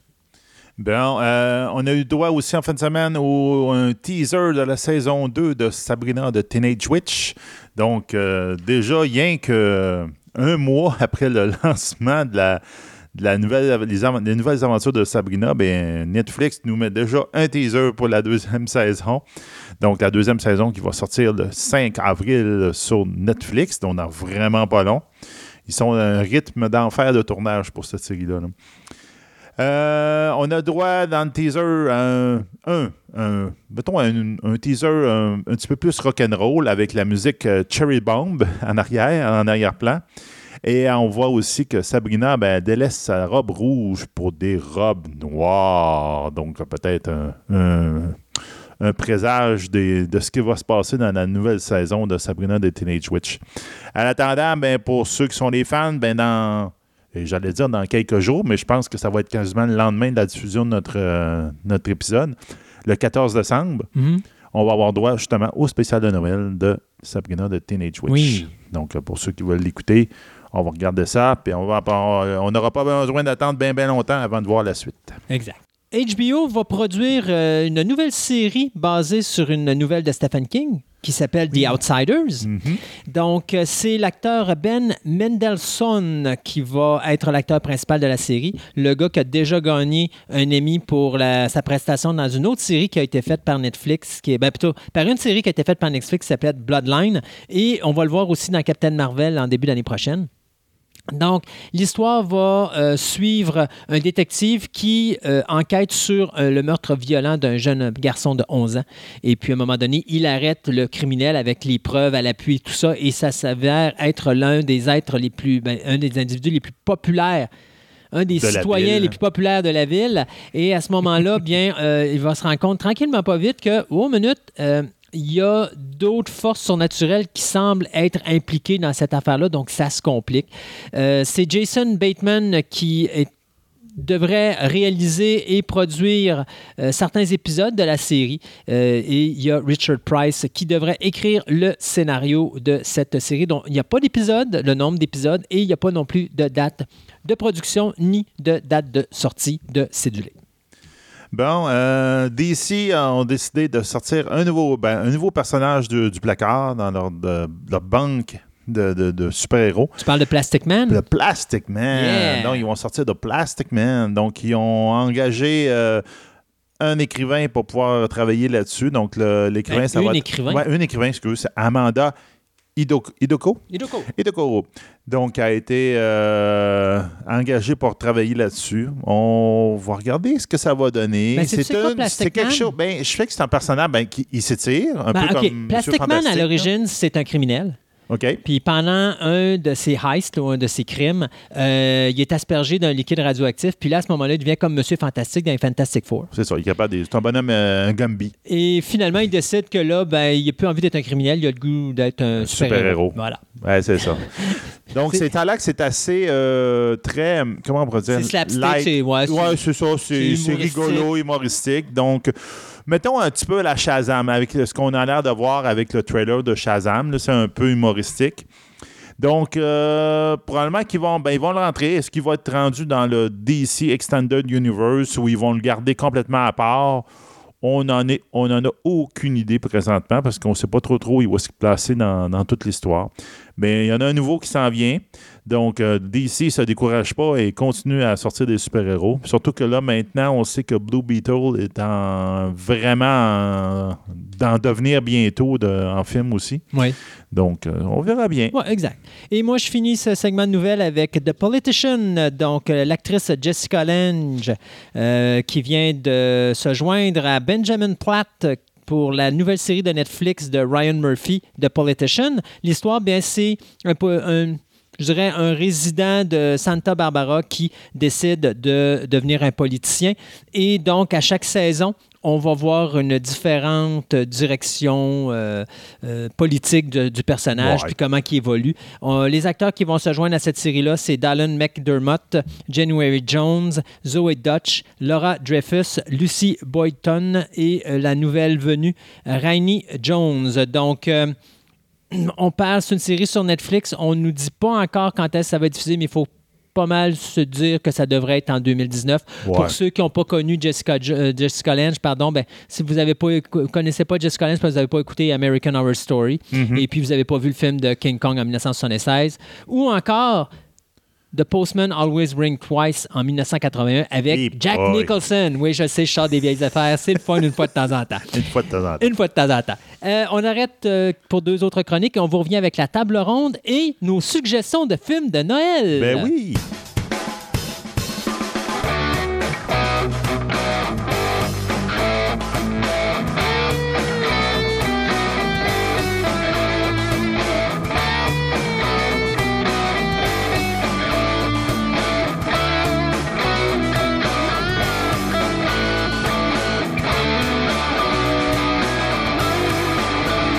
J'aimerais tellement pouvoir chanter le thème de Mario Bros, genre le pou pou pou pou pou pou. J'ai déjà fait avec Julien, mais je- il manque Julien pour faire le duo vraiment parfait. Mais Marie-Camille, tu vas nous parler de jeux vidéo, mais plus de la musique des jeux vidéo, parce que c'est un nouvel art, ça. C'est comme la... la, la- tu sais, avant, on, disait, on est habitué, mettons, à la musique instrumentale ou orchestrale avec les films et tout ça, mais là, l'avènement du jeu vidéo devient de plus en plus important dans la société. Et là, on voit le développement de nouveaux types de trames sonores qui semblent se développer à ce niveau-là. Et tu vas nous parler de ça aujourd'hui. Oui. Où on est loin de la musique électronique, là. Exactement. C'est carrément un genre en soi. Parce que c'est ça, hein, à l'époque, tu n'avais pas juste le jeu avec des pixels. La musique était quasiment faite en pixels aussi. Là. Oui, exact. Euh, Donc, euh, le début de la musique du jeu vidéo, faut remonter au début des années 70 pour en voir euh, les balbutiements euh, jusqu'aux musiques qu'on connaît aujourd'hui euh, pour euh, les euh, jeux vidéo euh, célèbres, par exemple les Elder Scrolls Ou Final Fantasy, ou Final que je Fantasy. sais qu'il existe des concertos ou des concerts présentement où les gens vont là, puis il y a des chorales, puis ils chantent les chansons devant tout le monde. Euh, C'est la nouvelle mode d'ailleurs, hein, euh, pour essayer d'amener les gens à être intéressés. Mais là, je suis pas rendu là. Ça, on non. va le couvrir. Bon, ça. OK. Je vais trop vite. Oui. Mais commençons par le début? On commence par le début, oui, donc euh, dans la chronologie, donc début des années 70. Euh, à l'époque, la musique de jeux vidéo, c'était une sous-musique. OK. Parce que ça m'étonne pas le terme, vu que la majorité des compositeurs, comme les consoles venaient du Japon, ben, c'était composé par des Japonais également. Donc, euh, la sous-musique, étant donné le peu de technologie disponible à l'époque, donc on pouvait pas faire beaucoup de grandes musiques élaborées parce que la mémoire était limitée, les moyens pour euh, mettre la musique sur la mémoire. Euh, par exemple, faire un, effet de- d'un rayon laser qui sortait d'un vaisseau, il fallait arrêter la petite ambiance sonore juste pour faire le petit bruit. Et ensuite, la musique Donc, ils ne repartait. pouvaient pas faire les deux parce qu'il n'y avait pas assez de mémoire. Exactement. OK.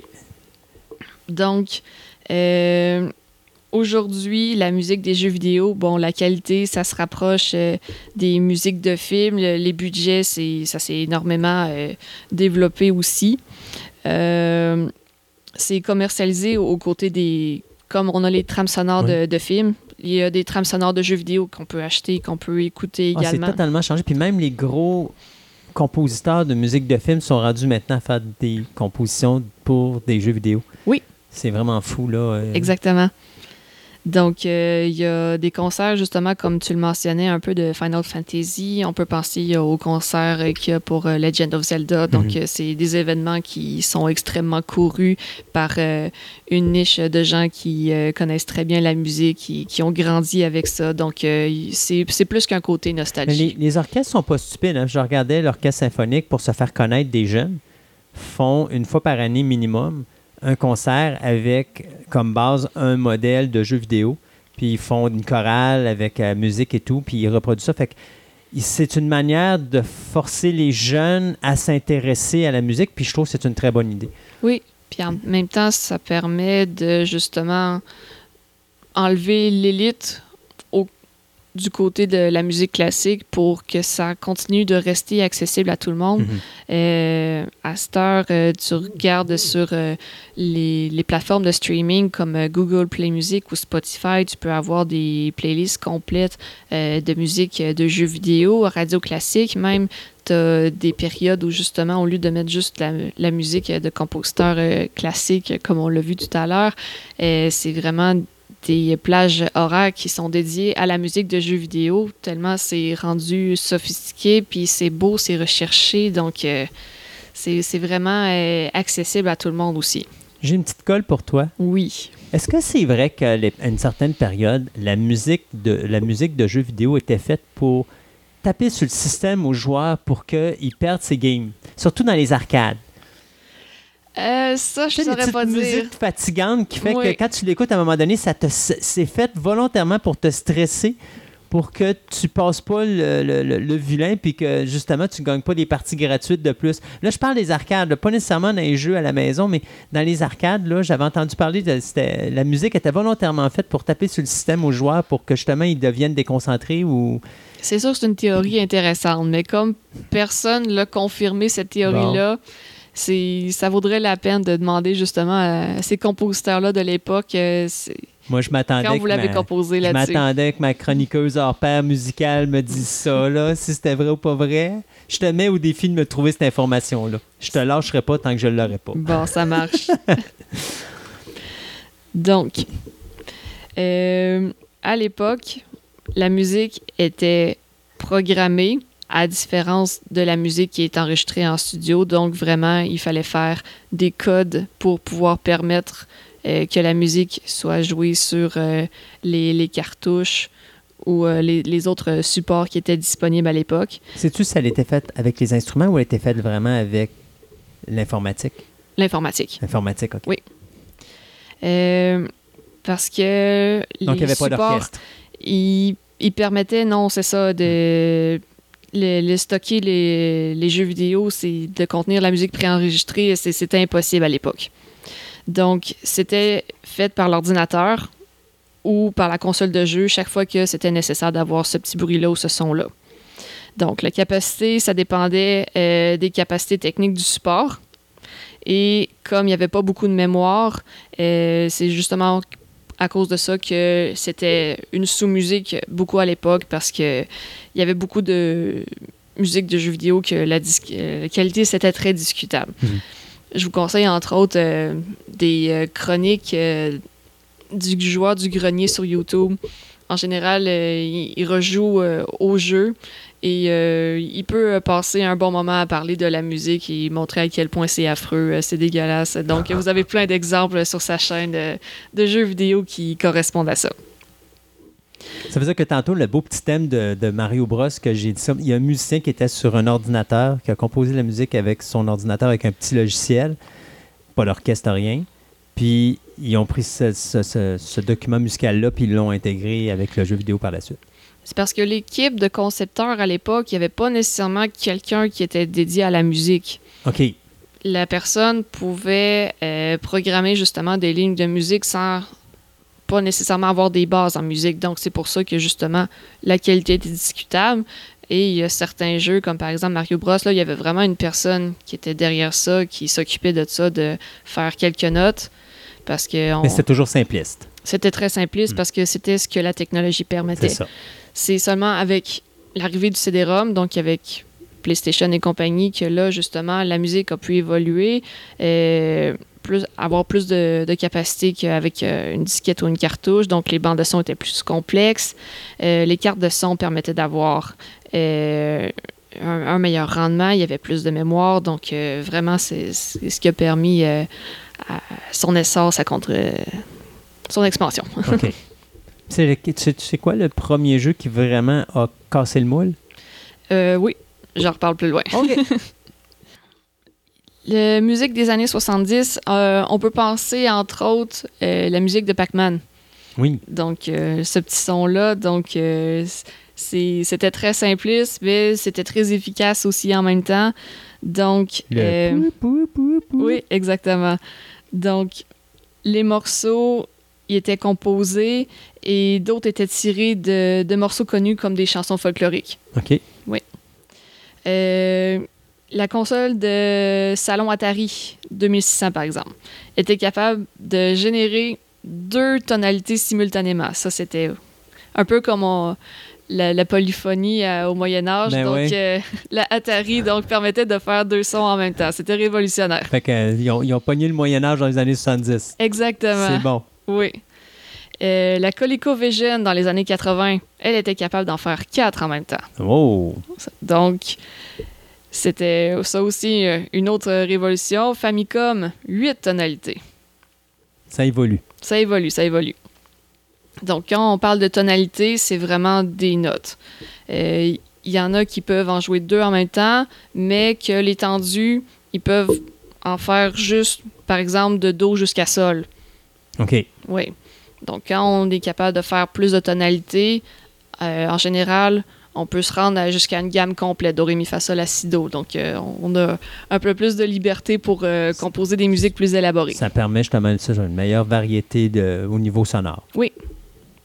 Euh, le premier ordinateur qui a utilisé l'échantillonnage comme traitement numérique du signal, c'était la Commodore Amiga en 85. OK. Donc, la puce sonore euh, gérait à la base quatre convertisseurs numériques analogiques de 8 bits. Donc, la musique 8 bits, c'est- c'était un, une espèce de, de genre en soi. Euh, donc, au lieu de simplement générer un signal comme bip bip. Euh, maintenant, ce système-là, ça faisait en sorte que la puce euh, pouvait reproduire des, des échantillons de musique préenregistrés. C'est ce qui a permis l'apparition des sons de percussion dans les jeux vidéo. Parce que vraiment, au début, c'était juste des petits sons bou, bou, bou, bou, Ouais. bou. Maintenant, il y avait des tch, puis des, des choses comme ça. Donc ça, ça a été Le son mieux développé. une autre évolution, oui. Hmm. Parce que à l'époque, le moins de kilooctets d'espace, euh, c'était très dispendieux. Donc, pour les cartouches disquettes, disquettes oui, la musique euh, synthétisée avec des puces, euh, ça prenait juste quelques lignes de code. Donc, ça permettait pas euh, de... Mettons qu'on mettait l'intérêt sur le visuel plus que sur le sonore. Puis, euh, c'est ça, ça prenait pas trop de place Mhm. sur le- la cartouche en tant que telle. Ensuite, il y a eu la musique, ce qu'on appelle 16 bits, avec la Mega Drive en 88. Donc, avec l'évolution du 16 bits, donc il y a des graphismes meilleurs, euh, un son de meilleure qualité. Euh, on est toujours avec un peu la même approche au niveau de la manière de la composer, de la codifier, mais euh, la qualité est un peu plus meilleure. Si je me rappelle bien, on n'était pas trop instrumental, mais on tombait un peu plus guitare électrique. Je me trompe-tu? Euh, j'ai pas beaucoup d'exemples qui me viennent en tête Je me rappelle parce que surtout. j'ai pas tant touché à ces consoles-là. Parce que, tu sais, mettons un exemple, je, je, je- je pense juste à Sega Genesis, j'étais un fan des, des, des jeux de super-héros, tout ça, puis c'était la grosse musique, mais t'avais toujours l'impression qu'ils jouaient à la guitare électrique sur le. Oui. Donc là, c'est le début de l'échantillonnage, vraiment avec les consoles 16 bits.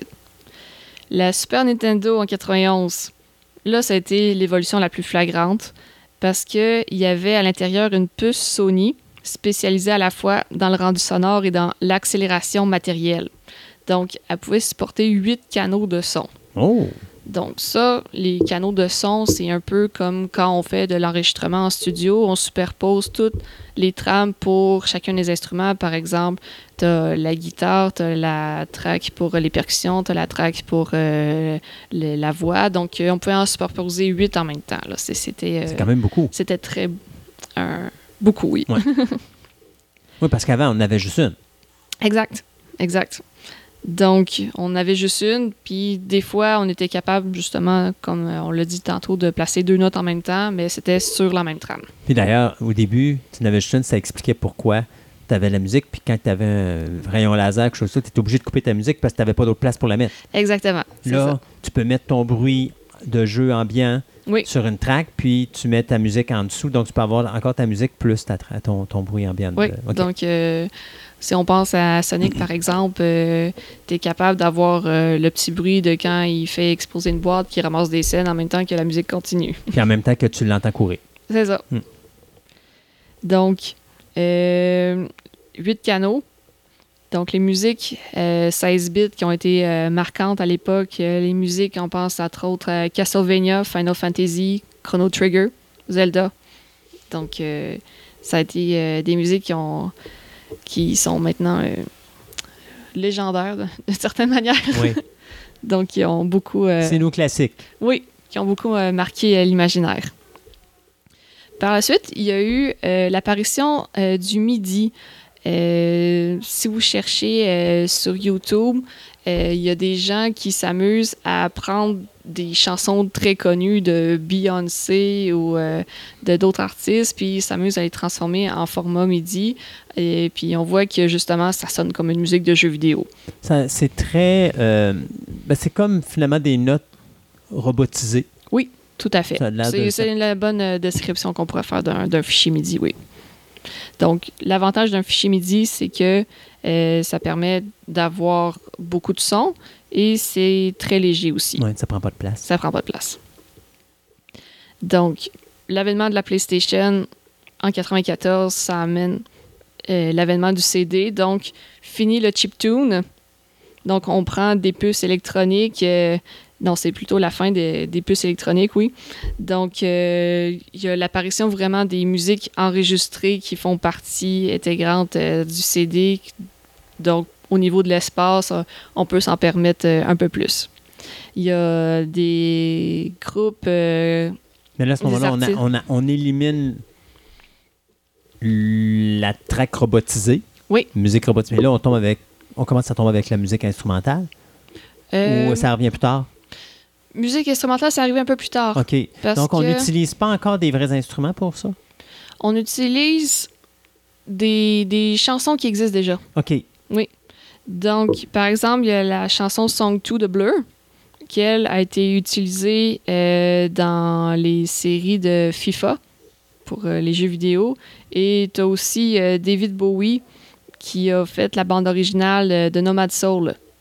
Puis qui a, ça a même servi de, base à son matériel pour son album Hours. Puis il est devenu, à cause de ça, même un, personnage complet de jeu vidéo à cause de, de sa contribution à ce jeu-là. OK. Donc, on utilise des, chansons d'artistes. Et par la suite, justement, là, l'équipe de développeurs se perfectionne. Donc, euh, les jeux, euh, la qualité augmente. Donc, euh, on veut mettre justement vraiment comme dans un film, c'est comme avoir des, du, du travail bien fait de ce côté-là. Donc, on engage vraiment des personnes compétentes dans ce domaine-là. Puis, let's go, euh, the sky is the limit. Parce que maintenant, on a les moyens de le faire. Si on pense euh, à la musique euh, de Zelda Ocarina of Time, le- ce jeu-là, non seulement ça a été souvent considéré comme le meilleur jeu du 20e siècle à cause de son gameplay, mais aussi à cause de sa musique. Mhm. Donc, dans les compositeurs qui se sont démarqués avec le jeu vidéo, on peut penser à Junichi Masuda pour la musique de Pokémon, euh, Koji Kondo, c'est lui qui a fait la musique de Super Mario et Legend of Zelda, euh, Michiru Yamane pour Castlevania, Euh, il y a Motoi Sakuraba, il a fait entre autres Tales of Symphonia, Star Ocean, Valkyrie, Yasunori Mitsuda pour Chrono Trigger. Et Yoko Shim- Shimonomura, Street Fighter, qu'on pense entre autres. Maintenant, euh, si on prend un peu plus euh, un volet québécois au niveau de la musique de jeux vidéo, parce que oui, on a des euh, compositeurs qui se sont démarqués de ce côté-là. Il y a entre autres Normand Corbeil. Il a fait. Tu as un rapport avec Yves? Non, Non? non. On demande des fois. Si euh, vous avez le jeu vidéo euh, Heavy Rain, sorti en 2010. Donc euh, là, on voit justement la musique orchestrale avec tous les éléments qui vraiment touchent l'imaginaire, réussit à susciter des profondes émotions parce que c'était un jeu révolutionnaire à l'époque parce que c'était vraiment plus qu'une histoire avec des décisions, des choix. C'est vraiment une immersion euh, Mhm. vraiment totale euh, dans, dans le jeu. Donc, lui, il a travaillé de 87 à 2012. Euh, il a fait de la musique euh, de film. Il a fait entre autres la musique pour le film Les Boys. Et vers la fin de sa vie, en 2010, justement, il commençait à toucher euh, aux jeux vidéo. Il, il est mort à l'âge de 53 ans, 56 en 2013. Puis à ce moment-là, justement, il travaillait sur la musique de Heavy Rain puis Beyond Two Souls. Puis cette musique-là, ça a été repris par... euh, son œuvre a été continuée par euh, Hans Zimmer. OK. Oh, mon Dieu, wow. Donc, euh, si vous avez la chance d'écouter le thème principal de la musique Heavy Rain, je vous le conseille vraiment, c'est très beau. Même Angèle Dubo, euh, en 2012, elle a fait un album de musique de jeux vidéo. Donc, elle a repris euh, plein de, thèmes comme euh, Chrono Trigger, les Angry Birds, Tetris, Assassin's Creed, et elle a repris entre autres le thème de Heavy Rain. Donc, si vous avez la chance de mettre la main là-dessus, c'est vraiment une très belle compilation de musique avec la signature d'Angèle Dubo. Y a-t-il d'autres personnes au Québec qui ont fait du quoi? Parce que je me dis, d'un côté, si je me trompe pas, il y a Microsoft qui a un. Ubisoft, oui. Ouais, Ubisoft, pardon, oui, merci de me rappeler. Oui. Euh, Ubisoft qui a un, mag- un- un bureau où est-ce que justement il y, a des, euh, il y a des programmeurs qui font des jeux vidéo, donc je suppose que la musique doit être faite également euh, Oui. au même endroit. Sur le site de Fantastica, je vais vous mettre un lien justement pour une entrevue avec son nom m'échappe. C'est c'est c'est Bénédicte Ouimet qui travaille comme euh, superviseur musique chez Ubisoft. Donc, euh, ça montre un peu euh, le quotidien, ça explique euh, qu'est-ce qui se passe euh, derrière le rideau, comment ça marche, le rôle de quelqu'un qui est chargé de musique pour un jeu vidéo. Il y a Cœur de Pirate, entre autres aussi, qui a travaillé sur de la musique de jeux vidéo. Elle a fait un- la trame sonore de Child of Light pour Ubisoft, justement, en 2014. OK. Et je vais vous mettre aussi un lien là-dessus qui parle non seulement euh, de comment ça s'est passé le processus créatif, mais aussi à quel point au Québec, euh, c'est un problème que la musique, même si elle est créée ici, elle est enregistrée ailleurs dans le monde. OK. Oui, euh, le problème simple. Mais la composition est faite sur papier, puis après ça, ils envoient ça quelque part pour. Oui, pour enregistrer ça ailleurs, en- entre autres à cause du budget. Mais euh, si on passe à, à d'autres jeux, jeux vidéo aussi qui ont été créés ici, mais enregistrés ailleurs, on pense à la bande sonore de Batman Arkham Origins. OK. Donc, euh, c'est. Les, les coûts sont euh, moins euh, élevés lorsqu'on enregistre en Slovaquie ou en République tchèque. Il y a aussi un band québécois qui s'appelle Your Favorite Enemies. Euh, eux autres, en 2008, ils ont fait une tournée au Japon avec Simple Plan. Et ça leur a permis vraiment de se démarquer parce que Final Fantasy ils sont allés les chercher. Ils leur ont dit Hey, on a un jeu sur euh, PlayStation Portable euh, qui sort bientôt. Donc, on voudrait que vous fassiez de la musique là-dessus. Donc, ils ont composé trois chansons pour le jeu. Donc, justement, aussi sur le site de Fantastica, vous allez retrouver un lien pour euh, une de ces trois chansons-là. OK. Ils vont être gâtés, le monde. Oui, oui. Mmh. Euh, ensuite, donc, avec le jeu vidéo, la musique, euh, même la musique a même retrouvé euh, une position de, de premier plan avec l'apparition des jeux comme SingStar ou Guitar Hero au début des années 2000. Donc, SingStar, ça permet de faire du karaoké à la maison. La chanson continue de jouer, contrairement à quand tu vas dans un karaoké puis c'est toi qui fais la chanson. C'est vraiment. Euh, t'as les espèces euh, de lignes lumineuses qui apparaissent, puis ça te permet de constater, OK, à quel point je suis au-dessus de la note ou je suis en dessous, euh, ou à quel point je suis juste. oui, donc on comptabilise des points avec ça. Donc, euh, il y a eu plus de 20 millions de copies qui sont vendues à travers le monde en 2009. Donc, euh, ça a été euh, très populaire comme jeu. Il y a eu différentes versions avec des compilations de, de plein de chansons. Il y a même eu des euh, versions personnalisées comme SingStar Queen, par exemple. Mais de toute façon, je pense que les jeux musicaux ont toujours été très populaires. Guitar Heroes est un exemple aussi. là. Guitar Hero, c'est ça. C'est arrivé en 2006. Donc, ça aussi, ça a été la musique au premier plan. Donc, euh, les gens pouvaient faire semblant de jouer de la guitare avec les, les touches euh, sur la guitare en plastique. Par la suite, donc, il y a eu le rock band où justement on pouvait ajouter euh, le drum, euh, le clavier aussi et euh, le micro avec la, la voix. Donc, euh, ça aussi, ça a permis euh, la popularité de groupes comme Dragon Force qui il n'aurait pas été aussi connu s'il n'y aurait pas eu ces jeux vidéo-là qui étaient sortis à cette époque-là. Et pour terminer aussi, vous allez retrouver un lien euh, vers euh, l'orchestre de jeux vidéo. Donc ça, c'est un orchestre québécois qui fait des euh, spectacles à Montréal, entre autres, qui reprend justement les, thèmes des, de ces musiques-là qui ont marqué euh, l'imaginaire et euh, l'enfance euh, de plein de gens.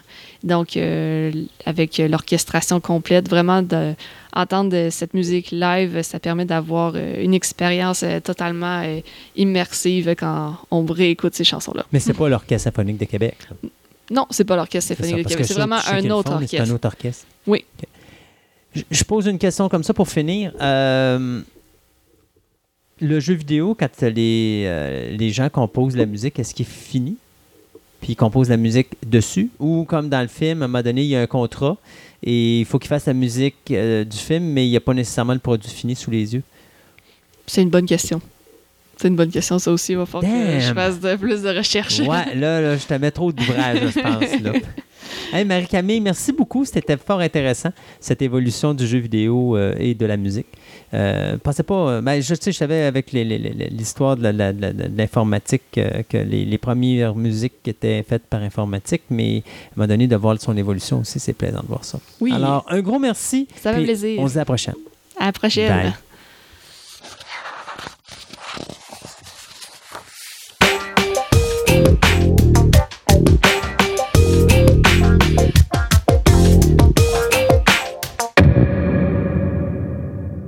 Je suis présentement en compagnie de Mathieu Fortin de la maison d'édition ADA, qui est située dans le secteur de Montréal. Euh, on est tout près de Montréal. Dans le fond, on est sur la rive sud, en Montérégie, à Varennes, qui est à peu près à 5 minutes en voiture euh, maximum. là. On est vraiment sur le bord du fleuve. On va parler de la maison d'édition ADA pour commencer. Euh, D'où ça vient, cette maison d'édition-là? Qui a créé ça et comment c'est venu à devenir cette entreprise qui a de l'air si grosse maintenant, alors qu'elle a dû commencer très petite? Euh, pour faire court, dans le fond, en 92, un petit peu plus que 26 ans, euh, François Doucet, qui est le président de l'entreprise, est toujours encore présent, euh, avait écrit un livre. À la base, il n'avait pas de maison d'édition, rien. Il voulait se faire éditer. Il n'arrivait pas à trouver, dans le fond, un éditeur ou quelqu'un qui voulait embarquer dans son projet. Fait que s'est dit jamais si bien servi que par soi-même. Il a décidé de s'éditer lui-même. Il a pris sa petite voiture, il a fait le tour du Québec, s'est présenté à tout le monde. Il a placé son livre, puis c'est justement en faisant ces routes-là, en commençant à côtoyer notre milieu qui reste un petit milieu, on finit tous par se connaître, qui a pu connaître euh, d'autres auteurs qui ont dit hey, c'est pas fou ton idée. Et en se regroupant hein, de fil en aiguille, on est des auteurs. On s'est ramassé au début avec euh, une dizaine d'auteurs, puis on est tombé aux années 2000 à une centaine de livres, on va dire. Euh, à peu près 2010, on était déjà rendu à 200, puis maintenant on frôle le 400 nouveautés par année. On parle de combien de temps pour publier un livre? Publier un livre, euh, ça dépend quand même de. Mettons, mettons, moi, j'arrive avec un concept de base, un manuscrit, je vous le donne. La personne peut s'attendre à peu près à combien de temps pour faire la correction, la, le retra- ben, la réécriture, parce qu'il doit avoir de la réécriture aussi et tout ça. Euh, Est-ce qu'on parle de mois? Est-ce qu'on parle d'années? Ça tombe quand même à du cas par cas, tout dépendant. Il y a des auteurs qui ont des idées, des concepts incroyables, mais ne sont pas toujours capables de le rendre d'une façon commerciale ou intelligible. Fait que souvent, un réviseur peut avoir peut-être deux, trois mois de travail, comme un autre peut avoir de très bonnes idées, mais écrire excessivement bien, qui va pratiquement même pas passer au réviseur. Parce qu'il y a toutes sortes de types d'auteurs. Je peux avoir des, des gens qui étaient des enseignants ou qui sont encore enseignants. Je peux pogner des journalistes. Je peux attraper toutes sortes de... Y a toutes sortes de personnalités ou toutes sortes de travail. Fait que des fois, ça dépend vraiment de l'auteur. Mais si on y va, disons, dans le meilleur des mondes, quelqu'un qui écrirait excessivement bien, probablement, on va avoir un tour de révision, on va jouer sur quelques mots, ajouter quelques phrases, éviter des répétitions. Ça va peut-être prendre euh, un mois ou deux, question de se relire. Après ça, on va avoir une deuxième personne qui va tout revérifier pour avoir une deuxième opinion. Après ça, ça va tomber dans la machine. On va le planifier en décidant un mois de sortie ou une période adaptée, dans le fond, en faisant une étude de marché. Et là, une fois que le mois est sorti, ça tombe dans la production, qui vont décider de faire un branding, une couverture, euh, prévoir une fiche de vente. On va le présenter à tout le monde pendant 4 à 5 mois à l'avance. Puis là, c'est le côté marketing commercial qui va embarquer. On va avoir du pré-noté, ainsi de suite. Qui en veut, qui en veut pas, qu'est-ce qu'on fait? On fait-tu un lancement, on fait pas un lancement, on fait-tu de la publicité, ainsi de suite? Et rendu là, souvent, entre un mois avant la sortie, ça a l'air des fois rapide, mais la production va commencer. Dans le fond, monter le livre va peut-être prendre une semaine par l'équipe graphique. Ils ont toute une équipe interne de monteurs, de designers, et tout. L'imprimeur va nous demander à peu près un mois, puis souvent, en dedans de deux mois après, euh, le livre va être carrément directement sur les tablettes mises en marché, parce que dans le fond, la présentation se fait à l'avance. Fait que j'aurais tendance à croire que quand un auteur, dans le meilleur des mondes, donne son manuscrit, souvent dans 18 mois, si tout se fait dans la règle de l'art, il est sur la tablette. C'est quand même assez vite. C'est très rapide. Euh, quand vous avez commencé l'entreprise, est-ce que vous étiez spécialisé dans une direction en particulier ou vous aviez déjà commencé à avoir plusieurs embranchements? Euh, à la base, on était spécialisé dans un créneau. Il y avait peut-être quelques petits romans jeunesse qui passionnaient le président qui ont rentré dans le catalogue, mais le créneau principal était spiritualité, psychologie, croissance personnelle, bien-être. Comme François, notre, notre éditeur en chef, dans le fond, notre, notre mentor du départ, a lancé ça. Lui, c'était un peu un roman sous forme initiatique, fait que ça se rentrait un peu dans les créneaux de techniques de vie ou de, trucs ou d'aide à mieux se sentir dans l'avenir. C'était son livre s'appelait Miguel, dans le fond, on va le nommer, tu. Puis il y a eu L'art de s'apprivoiser aussi, qui était un de ses livres. D'où vient le nom ADA? Ça, j'aime ça le dire, parce que souvent les gens ont tendance à dire ADA, mais en réalité, c'est pas édition ADA, c'est ADA, qui est l'abréviation du premier nom de l'entreprise, qui était L'art de s'apprivoiser, qu'on a gardé en abréviation. Mais on était vraiment dans ce créneau-là. Fait que c'est des auteurs du même type. Euh, c'était très populaire aussi dans ces années-là, les conférences de bien-être ou de, coaching, toutes sortes de trucs euh, de ce genre-là. Fait vu que ça se rejoignait, se sont tout associés à ça. Puis c'est vraiment ce qui nous a lancé. Puis on sort toujours autant de livres aujourd'hui qu'on en sortait avant. C'est juste les autres créneaux qui ont explosé, mais on reste fidèle quand même à, nos, à ceux qui nous ont lancés, dans le fond, dans ces créneaux-là. Puis à ce moment-là, on parle à partir de quelle année vous avez commencé à extensionner euh, votre vision euh, de, l'entreprise? Parce que là, vous avez, je pense, des livres jeunesse, vous avez des livres d'horreur, vous avez plein de départements différents présentement dans l'entreprise.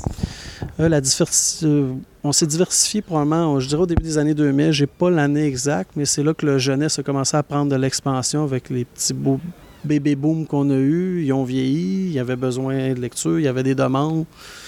Nous, on marche beaucoup en écoutant notre, milieu. On répond vraiment aux demandes. Souvent, on crée sur mesure même ce qu'on ce qu'on va entendre. Il n'y a plus de ça, ben, on va le créer. Fait que je dirais au début des années 2000, c'est la jeunesse qui a explosé euh, au point de doubler notre production, qui est devenue équivalente à notre créneau euh, originel, je vais dire. Qui par la suite, l'adulte a embarqué et au point de dire qu'aujourd'hui, c'est tous les autres créneaux, euh, on en sort plus que même notre créneau originel. La jeunesse, on ne se le cachera pas, c'est probablement environ 50% de tout ce qu'on produit dans une année sur les 350 livres disons, de la dernière année. C'est probablement la moitié de notre production. Puis ça, c'est autant du créneau fantastique qu'aventure que livre-jeu. On les a tous touchés. Dans un ben, je dirais dans un milieu où la littérature est excessivement difficile, parce qu'avec Internet maintenant et tout et tout, euh, tantôt vous dites c'est pratiquement 300 livres que vous sortez par année ou c'est juste la totale? On est à 355 cette année, mais on va probablement, avec les petits ajouts de dernière minute, frôler le 400 avant notre fin. C'est quand même beaucoup. Comment vous expliquez ce succès, cette popularité au niveau des, romans de, la maison d'édition ADA? Euh, souvent, je sais que beaucoup, on parle beaucoup de littérature, mais il faut être capable de doser entre les deux. Autant on peut faire de la littérature euh, plus précise, qu'autant il y a toutes sortes de publics, il faut satisfaire tout le monde. Comme on dit, il y a toutes sortes de gens pour faire un monde. Il faut aller un peu plus masse. Des fois, le, côté généraliste de notre maison nous aide beaucoup parce que souvent, on, veut divertir. à la base, euh, on a beau vouloir euh, instruire, mais le livre aussi, c'est de la culture, c'est c'est du divertissement d'une certaine façon. Fait. En gardant toujours un peu cette philosophie-là, cette philosophie-là et cette mentalité-là, dans le fond, on se dit que en écoutant les besoins des gens, on a juste à le faire d'une façon générale, plus facile, ou de pas alourdir le, le travail de ce qu'est la littérature pour que ça reste un divertissement et un plaisir de le commencer et de vouloir se rendre à la fin. Juste en gardant ça dans l'esprit, dans nos choix, dans ce qu'on crée, dans ce qu'on fait produire, de ce que nos auteurs écrivent, en leur répétant même, en disant c'est la ligne directrice. Ils font toujours quelque chose en fonction de vouloir euh, instruire ou de donner quelque chose aux gens. Puis quand on reçoit, souvent sans, sans je vais dire, sans rentrer un bâton dans les côtes, c'est peut-être extrême, là, mais Mais ça revient à la mentalité de base de l'entreprise.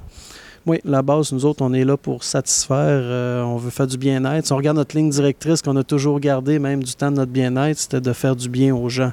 C'est notre but, c'est notre essence, c'est ce qu'on veut, c'est ce qu'on tient à toujours être. On est là pour faire du bien aux gens. Là, aujourd'hui, on est à la librairie Morancy, puis on fait, euh, c'est quoi, le tirage de, de nouveaux volumes. Euh, ce que je remarque, c'est que normalement, dans une maison d'édition, euh, on va amener les auteurs dans une librairie, puis les auteurs sont là tout seuls. Mais avec la maison d'édition ADA, c'est pas ça du tout. C'est la famille a débarqué avec ses auteurs. Oui, euh, à la base, ADA a été fondé par François. C'est une compagnie familiale, comme euh, même sa succession aujourd'hui avec son fils Nicolas, dans le fond, qui est né là-dedans, même si certains peuvent le trouver jeune. Moi, j'adore travailler avec lui. Il est né carrément dans notre domaine. On peut pas avoir mieux. Euh, on le voit dans toutes les facettes de l'entreprise. Euh, On marche vraiment de façon familiale. Peut-être moi, je suis pas de la famille, mais pour François, je sais que J'y en dois beaucoup. Il m'a tout montré. C'était mon mentor. C'est comme mon père spirituel dans le domaine. Avec les autres employés, les gens, on, ne garde que des gens. Je dirais pas garde, ça fait peut-être péjoratif, mais les gens qui viennent chez nous, ceux qui demeurent, c'est des gens passionnés. C'est des gens qui sont, qui sont là pour l'entreprise, qui vont utiliser tout leur temps. Ils vont être là. euh, même que je pourrais dire qu'on ne devient même pas stagne à notre, à notre propre travail parce que s'il arrive quelque chose, euh, il faut travailler sur un livre, il faut se déplacer pour un salon. La mentalité de l'entreprise et des gens, on se pose pas la question, on y va tout. Puis les événements, c'est pareil. Nos auteurs, c'est comme notre famille, c'est, ils travaillent avec nous, c'est, eux qui amènent le pain. On a besoin d'eux pour l'histoire, on peut pas tout faire, chacun est bon dans ses parties, mais c'est en se tenant tous ensemble qu'on y arrive. Puis on, tout fonctionne sous forme de famille. Je- J'ai l'air répétitif avec le mot famille, famille, famille. Mais c'est peut-être ça qui fait en sorte que la popularité de la compagnie est peut-être là. C'est justement comme c'est familial, les gens, c'est peut-être aussi que ça va se refléter dans le produit final. Et donc, à ce moment-là, ça fait que tout le monde se, se regroupe à ça. Effectivement, il y a de fortes chances que inconsciemment, ça se sent dans l'histoire parce qu'on fonctionne comme ça. Nous, un salon du livre, c'est pas euh, une table à un auteur qui signe, une table à un auteur qui signe avec des directeurs puis des éditeurs qui font le piquet en arrière pour être présents. Non, nous autres, c'est, on va le dire de même, c'est un party. On vient voir les gens d'une ville, ils aiment ce qu'on fait, on est là pour être avec eux autres. que ce soit le directeur, le caissier ou l'auteur, ah ouais, embarque dans la gang, même si t'es le commun des mortels, tu as des questions, on va te répondre. C'est aussi simple que ça. Euh, On est là pour voir le monde, on fait des choses pour le monde. Parlez-nous de la série qui sort aujourd'hui. Donc, euh, on a, je pense, c'est quatre volumes qui sortent aujourd'hui. Euh, Aujourd'hui, dans le fond, c'est le, le lancement. C'est pas un lancement très officiel, mais c'est un événement qu'on fait, euh, qu'on tient tout le temps à faire à Québec. C'est Les Contes Interdits, qui est la série qu'on a sortie à l'automne dernier, avec ses quatre premiers tomes qui sont toutes, euh, je sais même plus combien de fois, best-sellers, sachant même qu'il y en a deux qui viennent de franchir le 15 000. C'est quoi les titres? C'est Peter Pan de Simon Rousseau et euh, Blanche-Neige de L.P. Sicard, ce qui sont deux de la première vague des quatre. euh, même si les deux autres qui ont suivi d'Yvan Godbout, euh, Hansel et Gretel, ainsi que les trois petits cochons de Christian Boivin, on va se dire, sont collés en arrière, sont pas loin. de franchir de 15 000. On avait lancé trois autres, dans le fond aussi au mois d'avril au Salon de Québec, parce que c'est bien important que ça soit à Québec pour nous, parce que Simon, qui est l'instigateur de ces contes-là, qui a regroupé d'autres auteurs pour faire ces, cette sorte de contre-visée à la Walt Disney, mais de façon gore et extrême, poussée à fond. On y va à fond. euh, le genre de livre qu'on dort pas après l'avoir lu, mais c'est le but de l'exercice. Euh, puis là, on- dans le fond, on vient de sortir les quatre derniers de la série pour se rendre à 11 de quatre nouveaux contes qui viennent de tout juste sortir pour le Salon du livre de Saguenay. Mais on fait toujours un événement officiel pour cette série-là, comme c'est excessivement suivi, il y a énormément de fans, puis qu'on tient que ce soit à Québec. Fait que euh, quand j'ai eu la chance de parler avec euh, Librairie Morancy, qui, qui me disait ça serait le fun qu'on ait de quoi de chez vous, vous avez plein de bons auteurs prochainement, j'ai sauté sur l'occasion. Je dis peut-être court, je l'admets, mais on a les comptes interdits, puis on veut faire ça à Québec. Tu es à Québec. Euh, librairie Montmorency, c'est emblématique comme librairie. C'est parfait, on arrive. Si tu es prêt à nous faire ça, dans trois semaines, on est là. Fait qu'au début, elle comme dit Oh, c'est cool. Compte interdit, t'as dit Oh, pas de problème. Juste pour la période de l'Halloween en plus. En plus, euh, livre d'horreur euh, au mois d'octobre avec l'Halloween, c'est c'est quasiment. On va dire que c'est stagé, mais j'avoue que c'est un hasard. C'est bon. Euh, si quelqu'un veut savoir un petit peu tout ce qui a été produit par les éditions ADA, euh, où est-ce qu'il peut avoir la liste? Parce que là, on n'a pas nommé beaucoup de livres. Tantôt, on parlait, il y avait l'édition jeunesse. Y a-tu d'autres départements euh, que le spirituel ou la jeunesse, ou même, comme là, on a... euh, la- adulte aussi, qui peut être autant contemporaine qu'historique euh, dans le trailer, comme Compte interdit fait partie de l'adulte. N'est pas dans une collection, parce qu'on vient de créer quatre collections vraiment pour séparer les créneaux, pour que ça soit plus clair pour notre public. Parce que, oui, dans les années 80, à partir du début, on faisait plus de la traduction. Quand on est rentré dans le roman, on faisait beaucoup affaire avec des grandes maisons d'édition américaines. Mais maintenant, euh, veut, veut pas, avec les dernières années, on s'est rendu compte que autant, sinon plus de talent ici. Fait que pourquoi traduire si on peut créer carrément ici? Puis on, on fait un virement à 100% québécois probablement dans la prochaine année. Euh, on est déjà pas loin, euh, pour être honnête. Autant qu'on était à 85% de traduction, je pourrais dire qu'on est à 85% de québécois dans tous les créneaux. Puis en utilisant ces collections-là, on va pouvoir être vraiment plus précis sur ce qu'on fait. Dans le fond, si on cherche un jeunesse plus jeune pour un garçon plus primaire, on va savoir qu'en achetant une collection Scarab chez Édition DA, c'est adapté pour ça. Si on achète un panache, on sait que c'est pour des adolescents plus de niveau secondaire. Si on tombe sur un monarque, on sait que ce qu'on voulait, c'est une histoire d'amour, qu'elle soit d'hier ou dans du temps victorien, ou si on tombe dans un corbeau, là, on veut de l'action, on veut du trailer, on veut du policier. Autant que même dans le spirituel, on a créé d'autres collections qui vont diviser ça aussi comme arbre de vie. On sait que ça va venir d'un type un petit peu plus pointu de santé, de guide pratique, de spiritualité. ADA va toujours demeurer. Il va y avoir des titres en arrière aussi qui vont uniquement sur les label ADA, mais avec les années, ils vont tout être catégorisés par des noms de collection comme plus précisément. Comme dernièrement aussi, euh, c'est peut-être un scoop, j'annonce, mais Espoir en Cannes, qui est un éditeur de Québec, travaille depuis cinq ans très fort à se placer, qui était distribué chez nous, parce qu'Édition ADA, à la base, appartient à un groupe qu'on est distributeur aussi. C'est souvent ce qui fait notre différence. On n'est jamais si bien servi que par soi-même. Fait qu'on fait nous-mêmes la route, on voit nous-mêmes les clients, puis on fait nous-mêmes les shows. Puis en voyant ces produits plutôt, puis qu'ils se battaient très fort, puis qu'il y a vraiment des produits, on va dire écœurants, le mauvais mot, puis qui étaient dans un créneau que nous, on a de la misère à développer depuis des années, on s'est dit pourquoi continuer à te battre euh, dans ton domaine? Dans le fond, à tout essayer, c'est pas facile, gérer une maison d'édition. Souvent, on perd la moitié de notre temps dans l'administration, qu'en réalité, c'est pas ce qu'on veut faire, c'est être éditeur. Fait qu'on s'est dit, crème, tu veux aller plus loin. Nous, on croit en tes produits, puis on se casse pas la tête, viens-t'en chez nous. Nous autres, euh, on a une équipe qui s'occupe de l'administration. Toi, t'es bon en édition, occupe-toi de l'administration, remplis notre créneau, bienvenue chez nous. Le marché évolue, le marché, euh, malgré ce qu'on pense, a baissé. On se le cachera pas. Euh, v'là à peu près 10 ans, on parle de plus de 700 millions de ventes par année. On est tombé dans un marché qui c'est à peu près 600 millions de ventes maintenant. Fait que on se le cachera pas, un peu comme dans tout, tout se consolide. Les maisons d'édition plus fortes vont se rapatrier entre eux. Certains petits vont être achetés ou de côté plus triste vont disparaître.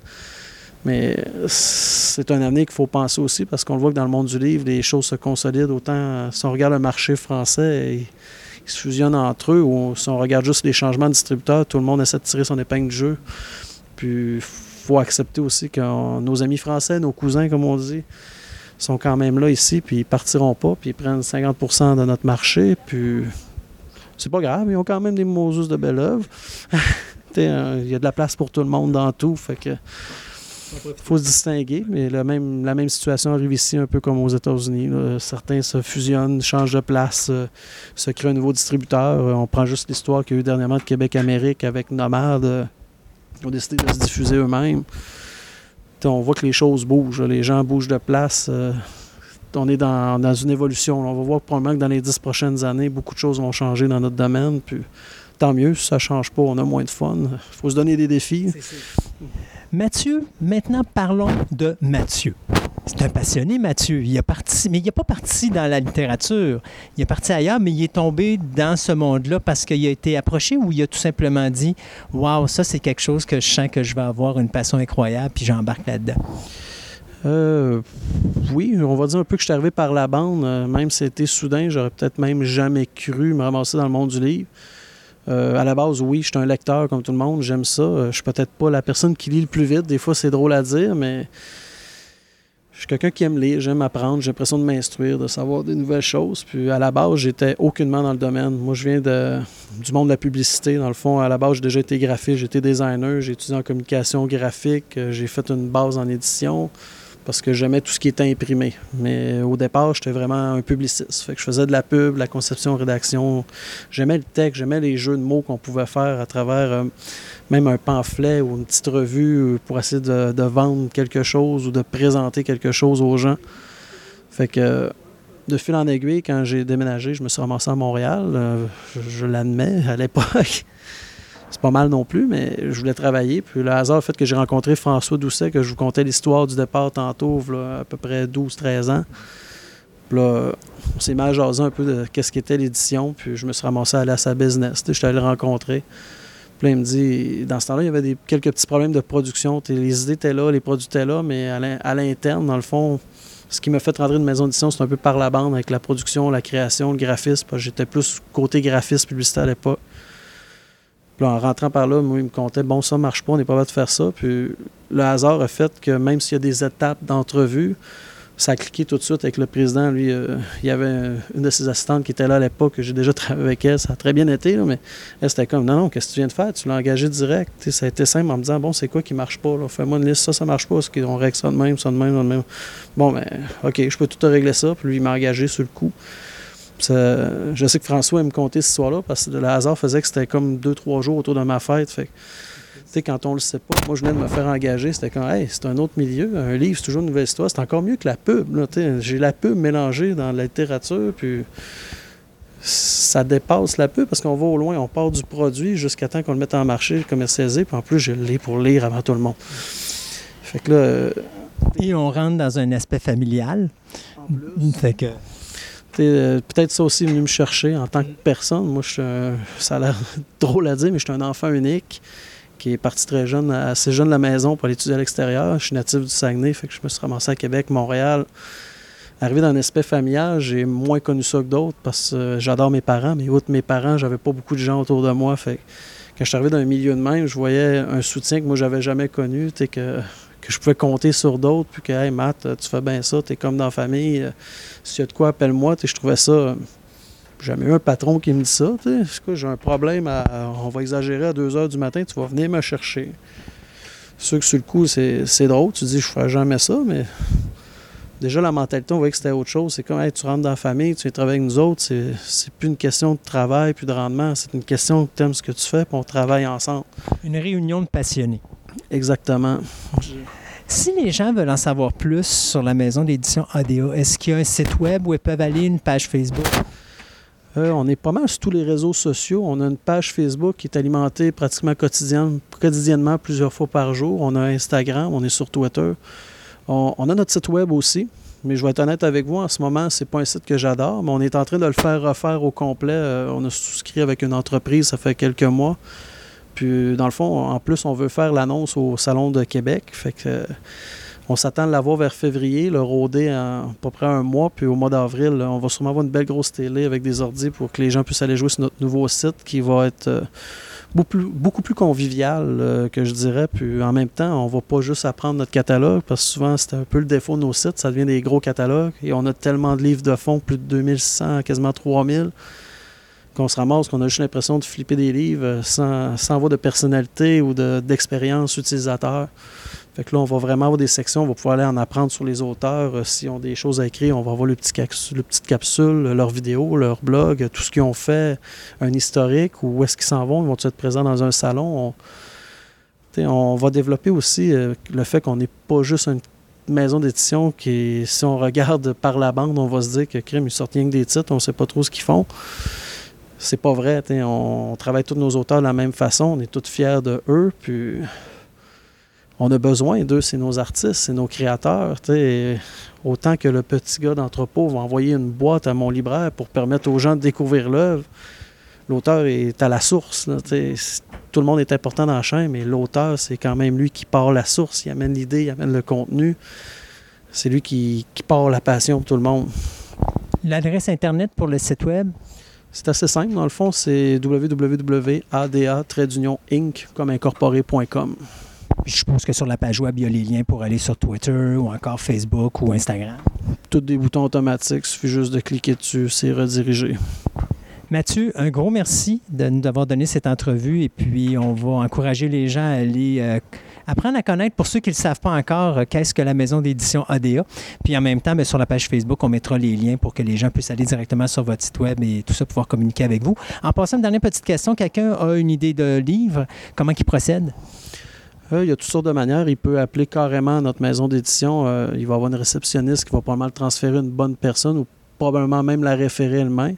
Mais souvent, ce qu'on conseille, euh, si vous n'êtes pas sur un mobile ou sur un iPad, parce que notre site est un peu adapté entre mobile et euh, ordinateur, quand on est vraiment sur un ordinateur ou un iPad, quand on va dans le bas de notre site en ce moment, il y a une section manuscrit. Ce qui est, plaisant avec ça, c'est qu'on a vraiment tout décrit, les étapes euh, de se présenter, qu'est-ce qu'il y a à faire dans le fond si on veut présenter notre œuvre. Puis une fois rendu chez nous, euh, il y a des accusés de réception, inquiétez-vous pas. Je sais que des fois, c'est pas aussi rapide qu'on veut, mais dans le monde du livre, euh, on se dit que c'est comme écrire une œuvre, tout est un peu long, mais il va, ça va être envoyé à un comité de lecture. Il y a plusieurs personnes qui vont lire un- une partie, euh, qui vont se dire s'ils aiment ça ou pas. Puis souvent, en dedans de deux ou trois mois, vous allez avoir une réponse. oui, votre projet, votre idée ou votre manuscrit est dans nos créneaux. vous allez être contacté par un éditeur, un tel, puis il va vous prendre en charge, puis là, la machine embarque par après. Fait que Mathieu, je vous laisse retourner à la famille. et puis je vous remercie beaucoup d'avoir fait l'entrevue avec nous.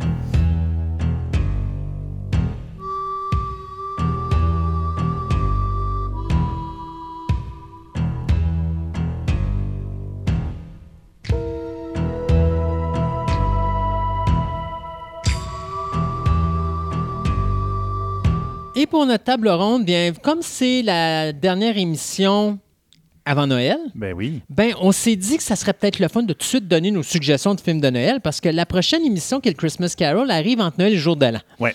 Fait que c'est Il va être trop tard. va être trop tard. Fait que là, ben, vous avez encore quelques jours pour pouvoir vous taper des bons films de Noël. Fait que toi, Sébastien, qu'est-ce que tu avais en tête à Ben, suggérer? L'année passée, on avait sorti les meilleurs films de Noël. Ah, puis là, tu as décidé d'aller dans les pays. Ben, non, dans les pires. Non, mais j'ai sorti. Moi, j'ai sorti vraiment. Je suis pas allé dans les, vieux- dans les- meilleurs films de. J'ai dans ce que moi j'ai écouté ou ce que Ok. moi j'aime écouter. Vas-y. donc. On s'attend pour les bons vieux Québécois, là. On garde. On va mettre Ciné Cadeau, là, même si c'est pas des Oh, films, un film de Noël. Ciné mais Cadeau. sinon que Ciné Cadeau, comme on Oui. parlait avant, qu'on- on- le, le pudding à l'arsenic, là. Ouais. Tu dis, il y a une génération de Québécois, là, dans notre âge, que c'est gravé. Oui. c'est sur le disque C'est dur. ça, puis on peut pas l'effacer. Non. T'es fait. Même si tu le jettes dans les vidanges, ça reste là. Donc, c'est pas vraiment un film de Noël, mais c'est une tradition quasiment de Noël au Québec maintenant. Donc, euh, ceux Toutes qui ont les des enfants, les enfants, Tintins, les Lucky. Luke, etc. Donc, ça va être quand même fun. Bon, OK. Sérieusement, les films de Noël. Euh, Joyeux Noël, Le film de guerre. le film de guerre. Oui. Ça, là, moi, j'ai adoré Oui. ce film-là. Pour ceux qui ne l'ont pas vu, ben, en fin de compte, ça se passe en Première Guerre mondiale. Puis c'est pendant la période de Noël, quelque chose d'historique qui s'est passé, que pendant 24-48 heures, le monde a arrêté de tirer dans les tranchées, Puis- ils ont fêté Noël Ensemble. entre les Allemands, les Français, puis Ouais. les Anglais. Puis ils ont fait un arme de Noël quasiment au milieu des tranchées, puis Ouais. ils ont fait la main. Puis à un moment donné, il a fallu que les, les supérieurs disent Hey, là, retournez dans vos tranchées pour recommencer à vous tirer dessus. Ouais. Donc, Donc c'est c'est vraiment beau. C'est un beau film Oui. de phénomène.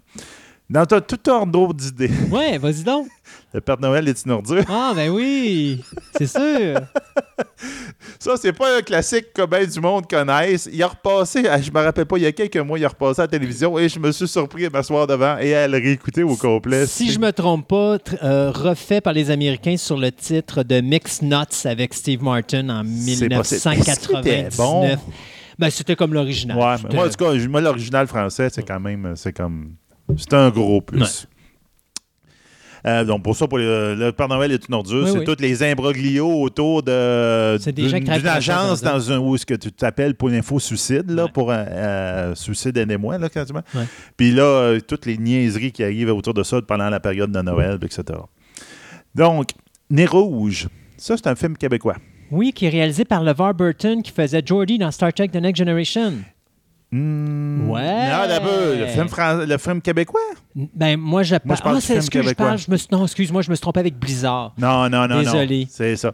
Le film québécois, c'est joué avec. euh, euh, comment il s'appelle l'humoriste québécois, là? Euh, Non. Patrick Huard. OK, Patrick Huard qui est là-dedans. OK. Ah, J'étais dans le non, c'est ça. qui est vraiment bon. En fin de compte, c'est un, c'est quelqu'un qui, a- qui, a- qui a- il fait quelque chose de mal, puis en fin de compte, la cour le, le décide et dit garde, pour ta punition, tu vas aller faire des services publics, puis tu vas aller faire l'opération des rouges. Ah. Dans le pardon de Noël. Donc là, c'est comme une histoire d'amour là-dedans qui se passe, etc. C'est quand même un très bon, un, un très bon film. Moi, j'avais beaucoup aimé. Puis d'ailleurs, tu vois, je viens de balancer un titre qui est Blizzard. De, Le de, tien, ouais. Burton. Ben non, c'est pas le mien, là. C'est ben, juste parce que J'en ai un autre. je me suis trompé, mais ça en est un autre. C'est ça. Comme de raison, on peut dire humoristique, puis ça fait de même, ben, la course aux jouets avec Schwarzenegger. Ah oui, ben oui. Ah mon Dieu, c'est quoi en anglais ça? Euh, Je ne sais pas le titre en anglais. Tu me demandais ça tantôt, j'ai dit Jingle All the Way. Jingle All the Way, c'est ça. Où euh, Schwarzenegger doit être un père Avec de famille. Puis c'est ça, avec Sinbad en plus. Il faut qu'il trouve, il s'aperçoit qu'il n'est pas allé acheter le, le jouet de son enfant, qui est comme un super-héros d'une émission de est télévision. le jouet le plus populaire de la ville entière. Il n'y en a, plus, nulle part. Donc, c'est toute la course aux jouets pour essayer d'avoir le bonhomme pour pouvoir le donner Ouais. à son enfant. Et il en reste un quelque part, et c'est un combat entre deux pères de famille qui sont vraiment deux de pique, qui essayent d'aller chercher chacun ce jouet en question. C'est, ça, c'est un classique qui passe à tous les. Ouais. puis C'est vraiment drôle. Je me suis tout le temps devant. Et, ben, un autre classique de Noël que je pourrais mettre, là, dans le même genre, Le sapin des boules. Le sapin. Ah oui, ben ça, c'est National Lampoon's Non, Christmas c'est ça. Vacation. Ouais, ben ça, tout le monde le Tout suggère. le monde le suggère. C'est pas, pas un de mes préférés, Ouais. mais je sais que tous mes collègues de travail ou presque disent tout le temps qu'ils ouais. l'écoutent une fois par année. là. Un beau petit film, très très court. Joyeux Noël, Shrek. Moi, j'avais beaucoup. Non, mais c'est sûr que c'est un film de Noël. Ouais, c'est Ah sûr. oui, c'est un film de Noël. oui. Ça, tu écoutes ça, bon, je l'avais comme euh, dans le temps, je l'avais, je pense que je l'avais downloadé. DVD. euh, C'est ça, un petit DVD de 20 minutes, puis tu, mets ça à tes enfants, puis fait la même, puis c'est super Je me drôle. rappelle plus en anglais. C'était en- All the Decks, euh, Shrek, quelque chose de genre? En Merry Christmas Shrek, je me rappelle Oh, pas quelque chose je de pense même. pas que c'est Merry Christmas Euh, Shrek, Peut-être, c'est en tout quelque cas, chose- une affaire de ce style-là. Puis c'était vraiment drôle, ça, avec euh, ça tombe en film d'horreur quand Ouais. euh, Petit Biscuit il parle de comment que le Père Noël mange des petits biscuits oui, à Noël. oui, oui, effectivement. Puis, mais je mettrais aussi, finalement, le White Christmas. White Christmas, la, Avec chan- John- ouais, Le bon vieux film, là. comédie musicale. euh, C'est ça. Oui, Ou pour euh, aider un, euh, quelqu'un, je me rappelle bien, c'est pour aider quelqu'un qui a un, un hébergement, là, pour garder, ils font comme un. ben, c'est deux personnes qui se sont chamaillées, si je me trompe pas, parce qu'ils sont tombés en amour avec la même fille. Oui, il y a un petit peu de ça aussi Puis- là-dedans. Puis là, ils font comme un spectacle bénéfice pour euh, aider quelqu'un pour pouvoir garder sa, la maison. qui- Donc, moi, c'est c'est un beau film. Ouais. De- la bande sonore, là, regarde. Ouais. C'est devenu un classique de. Noël, la, la- la musique de ce film-là. D'ailleurs, Miracle on vraiment- 34th Street, que ce soit l'original ou la version de John Tu y étais aussi sur ma liste. Là, les deux sont très, très Ouais. bons. Puis, comme de raison, ben, j'aime beaucoup les comédies. J'essayais de trouver quelque chose avec les, euh, voyons, les, les fantômes du passé, du présent. Du... Puis, j'ai Scrooge? j'ai pas eu de choix de prendre Scrooge. Ben oui, non, avec Bill Murray. Parce que c'est sûr que ça, c'est un, c'est un classique Ouais. de Noël. Puis le seul classique qui me revenait là-dessus, moi, j'avais un disque chez nous. Puis c'était avec Don- Donald, puis. Ouais. C'était euh, Picsou qui Ouais. faisait Scrooge. Ouais, puis même, puis je Ben, l'écoutais le- sur un disque audio. C'était. Mickey's Christmas Carol. Je pense. Je sais pas s'il a dit euh, c'est la même histoire, effectivement, Oui. dessin animé. Je l'ai jamais écouté, mais moi, je l'avais écouté en disque là, chez nous. là. Mais je peux te dire que Scrooge, c'est deux personnes, deux genres de personnes qui vont aimer ça. Les gens qui veulent le film de Noël, puis les gens qui aiment les matchs de boxe. c'est officiel. Sais-tu quoi? J'étais sûr que tu allais aller dans cette direction-là. Ben fait oui. que moi, je suis allé de l'autre bord. Bon. Puis je me suis dit, pour Noël, il y a des gens qui haïssent Noël comme pas. Ça n'a pas de maudit bon sens. Fait que j'ai dit, ça vous prend des bons films d'horreur. Alors, Ben oui, ben toi, ça, fais ça. Là. C'est sûr que tu vas me nommer Gremlins. Non, attends une Non. minute. On n'est pas rendu là encore. Moi, je vais d'abord, on va commencer par un bon slash. Die Hard. Ouais, mais Die Hard, là, Bruce Willis, il a dit euh, Die Hard is not a fucking Christmas movie. Oui. Il l'a dit live. Oui, bon, sais. ceci dit, Black Christmas, probablement le slasher, un des slashers les plus importants de l'histoire du slasher film parce que c'est ce qui a donné l'inspiration à John Carpenter pour faire Halloween. Euh, ça se passe pendant les fêtes de Noël. Il y a un gars dans la maison qui fait des appels. C'est une maison où c'est une fraternité pour, euh, pour jeunes femmes. Et il fait des appels à l'intérieur de la maison et il tue les femmes une par une. Il y a une ambiance incroyable dans Black Christmas. Euh, Noël tragique en français. C'est réalisé par un Canadien, Bob Clark, celui qui nous a donné Porky's. Donc ça, ça t'as pas manqué. C'est un film d'ambiance. C'est pas nécessairement le top top, mais c'est le fun. Il y a le remake de Glenn Morgan qui a été fait en 2006 que j'ai adoré. Euh, puis les Morgan et Wong, je les adore. C'est des gars qui ont travaillé sur The X-Files, Millennium et tout ça. Donc c'est des gars que j'adore énormément. Surtout quand ils tombent dans l'horreur, ils ont une facilité d'aller te, de, mettre un humour noir incroyable. Donc les deux versions, là, que ce soit la version 74 ou la version 2006, sont des films qui méritent d'être écoutés. Une petite découverte. Ça, ça a été drôle à dire. hein. Mon année 2015 a été passablement sauvée par ce film-là, puis je l'ai vu la journée de Noël. Ça s'appelle A Christmas Horror Story, qui est un film canadien. Et A Christmas Horror Story, c'est euh, William Shatner, qui est un DJ Soulon, qui pendant la nuit de Noël raconte quatre histoires, dont une où on voit Santa Claus, le Père Noël, en guerre contre Krampus. Et la Ouais, je l'ai vu partiellement. le visuel du combat entre Krampus et le Père Noël est totalement délirant. D'ailleurs, le Krampus dans ce film-là est totalement. Il vole la vedette. D'ailleurs, parlant de Krampus, la même année, il y avait un film américain qui s'appelait Krampus, qui avait été réalisé par Michael Dougherty, celui qui nous a donné Trick or Treat le fabuleux classique Trick or Treat en 2007, puis qui va réaliser le prochain Godzilla, justement, Godzilla King of the Monster. Alors, Krampus, c'est un petit garçon qui voit que sa famille euh, passe son temps à chamailler, et le petit gars dit « Jaillit Noël », mais il vient de réveiller Krampus qui lui dit non, non, non, personne n'a Noël. Et Krampus envoie ses démons aller exterminer chaque membre de sa famille un par un, juste pour dire Noël, c'est une belle journée pour fêter ensemble et en famille. Si tu fêtes pas ensemble en famille. Je m'occupe de vous autres, c'est ça. Euh, juste pour historiquement parlant, là je te fais partir, hein. juste parler historiquement parlant, Je suis pas sûr que je voulez aller là, mais c'est correct. euh, en 1984, il y a un film qui s'appelle Silent Night, Deadly Night, ou euh, Douce Nuit, Sanglante Nuit, qu'a fait, un, écoute, ça l'a fait un, un carton incroyable parce que le film, après une semaine, a été obligé d'être retiré des salles parce que les parents faisaient des plaintes épouvantables parce qu'il y avait des publicités qui passaient à la télévision où est-ce que tu voyais le Père Noël tuer du monde. Le poster du film, c'était le Père Noël qui rentrait par la cheminée avec la hache bourrée de sang qui était euh, sur le bord, tu sais. Écoute, ça a fait un, un- un- un chose euh, épouvantable, une histoire incroyable. Donc, Silent Night Dead Night n'est pas nécessairement un bon film, mais c'est quand même un film à voir parce que ça fait partie de l'histoire. Et euh, ça a donné quand même plusieurs films. Je pense quelque chose comme cinq ou six suites qui ont été faits après ça. Et- Mais le premier est quand même le meilleur. L'histoire de ce gars-là qui a été opprimé. euh, il a vu le- ses parents se faire assassiner par un gars déguisé en Père Noël. Il est après ça allé dans un orphelinat où il y a une sœur qui était toujours sur son cas. Puis à un moment donné, quand il est plus adulte, il disjoncte. Puis il décide de porter son costume du Père Noël puis d'exterminer toutes les Naughty Girls et Naughty Boys. Alors, en 2012, on a fait un remake qui s'appelait Silent Night, qui m'avait été en vedette Malcolm McDowell, le gars qui a tué James T. Kirk. Ben oui. Et donc, c'est à peu près la même affaire, sauf que là, c'est un, un policier qui essaye de capturer un détraqué qui est habillé en Père Noël, qui tue les méchants, mais qui donne des cadeaux aux bons. Mais Silent Night a eu quand même des bonnes critiques, donc ça mérite d'être vu. Better Watch Out, ça c'est un film qui est sorti en 2016, qui est un film fait, euh, c'est mi-américain, mi-australien. Euh, beau petit délice de suspense où c'est une fille pendant la journée de Noël qui garde un petit garçon de 12 ans, sauf qu'à un moment donné, il y a des gens qui rentrent dans la maison, puis elle doit protéger le petit garçon, puis elle se rend compte que finalement, euh, le home invasion, entre guillemets, c'est pas nécessairement le home invasion qu'il pensait. Je vous en dis pas plus que ça, mais c'est à voir. J'avoue, j'aime beaucoup leur, leur- leur imagination de, de transformer des belles petites phrases cute Better en quelque chose de. Ah oui. ben là, tu as Gremlins, Gremlins 2 qu'il faut pas oublier. Die Ben Hard. Die Hard 2 qu'il faut pas oublier. Mais pour finir, je vous dirais P2. Il n'y a pas beaucoup qui pensent que P2, ça se passe pendant les fêtes de Noël. P2, c'est cette histoire qui se passe dans un deuxième sous-sol de stationnement. Et pendant la soirée de Noël, tu as une jeune femme qui quitte son travail. Elle se ramasse au deuxième niveau du sous-sol du parking où est-ce qu'elle rencontre le gardien de sécurité qui dit Écoute, euh, on aimerait ça t'inviter prendre un verre. La madame a dit Oh, j'ai pas le temps, j'ai mon party, ça. Elle va à sa voiture, la voiture ne starte pas, l'agent de sécurité revient. Ben écoute, on va, je vais appeler une remorque, mais en attendant, veux-tu venir prendre mon verre? Le gars, il dit qu'il y a un croche sur elle. La fille part à rire. Mais le problème, c'est que la fille sait pas que le gardien en sécurité, en passant, c'est un détraqué. C'est lui qui a scrappé son char. Il a fermé toutes les portes. Elle est coincée dans le parking avec ce gars-là. Pendant 48 heures, parce c'est le week-end de Noël. OK. Euh, c'est ouais, beau. C'est un peu comme Die Hard, c'est juste le week-end de Noël. qui- qui est à peu près à rapport.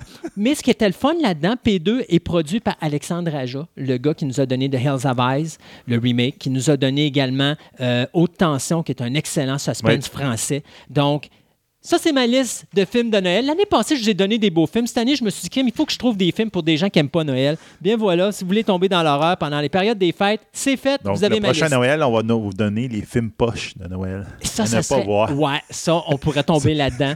Ah, films à éviter. Ouais, pour finir la, la- la décennie 2010, là, on fera les pires films de Noël à Eh écouter boy. pour s'endormir. hey, Sébastien, encore une fois, je veux remercier tous les auditeurs pour le magnifique cadeau qu'ils nous ont donné. Ben oui, un gros 10 000. Euh, un gros merci pour toi, tout ce que tu fais Ben sur oui. l'émission. Je t'avais de pleurer, là. Ben Non, ouais. Non, c'est une blague. mais non, mais merci euh, pour tout. Et puis, euh, il nous en reste une encore avant la fin de l'année. Oui, Donc, c'est notre Christmas Carol, donc le passé qui va joindre au présent. Je ça. vous promets beaucoup de surprises. Et puis, euh, merci d'être là. Et s'il vous plaît, c'est la période des fêtes. Soyez prudents. Nez rouge, Oui. ça existe, ça sert à quelque chose. Si vous prenez un verre parce que vous allez faire un party, utilisez Nez Ou rouge, s'il vous plaît. au Canada parce que maintenant on a le droit Ouais. de. Ou trouvez-vous quelqu'un qui peut vous conduire, mais on veut vous garder comme auditeur. Alors, euh, merci beaucoup encore de votre participation et de nous écouter. Et puis, on vous aime fort. Et puis, joyeuses fêtes à tout le monde. Et on se dit entre Noël et le jour de l'an pour une prochaine édition de Fantastique. hein?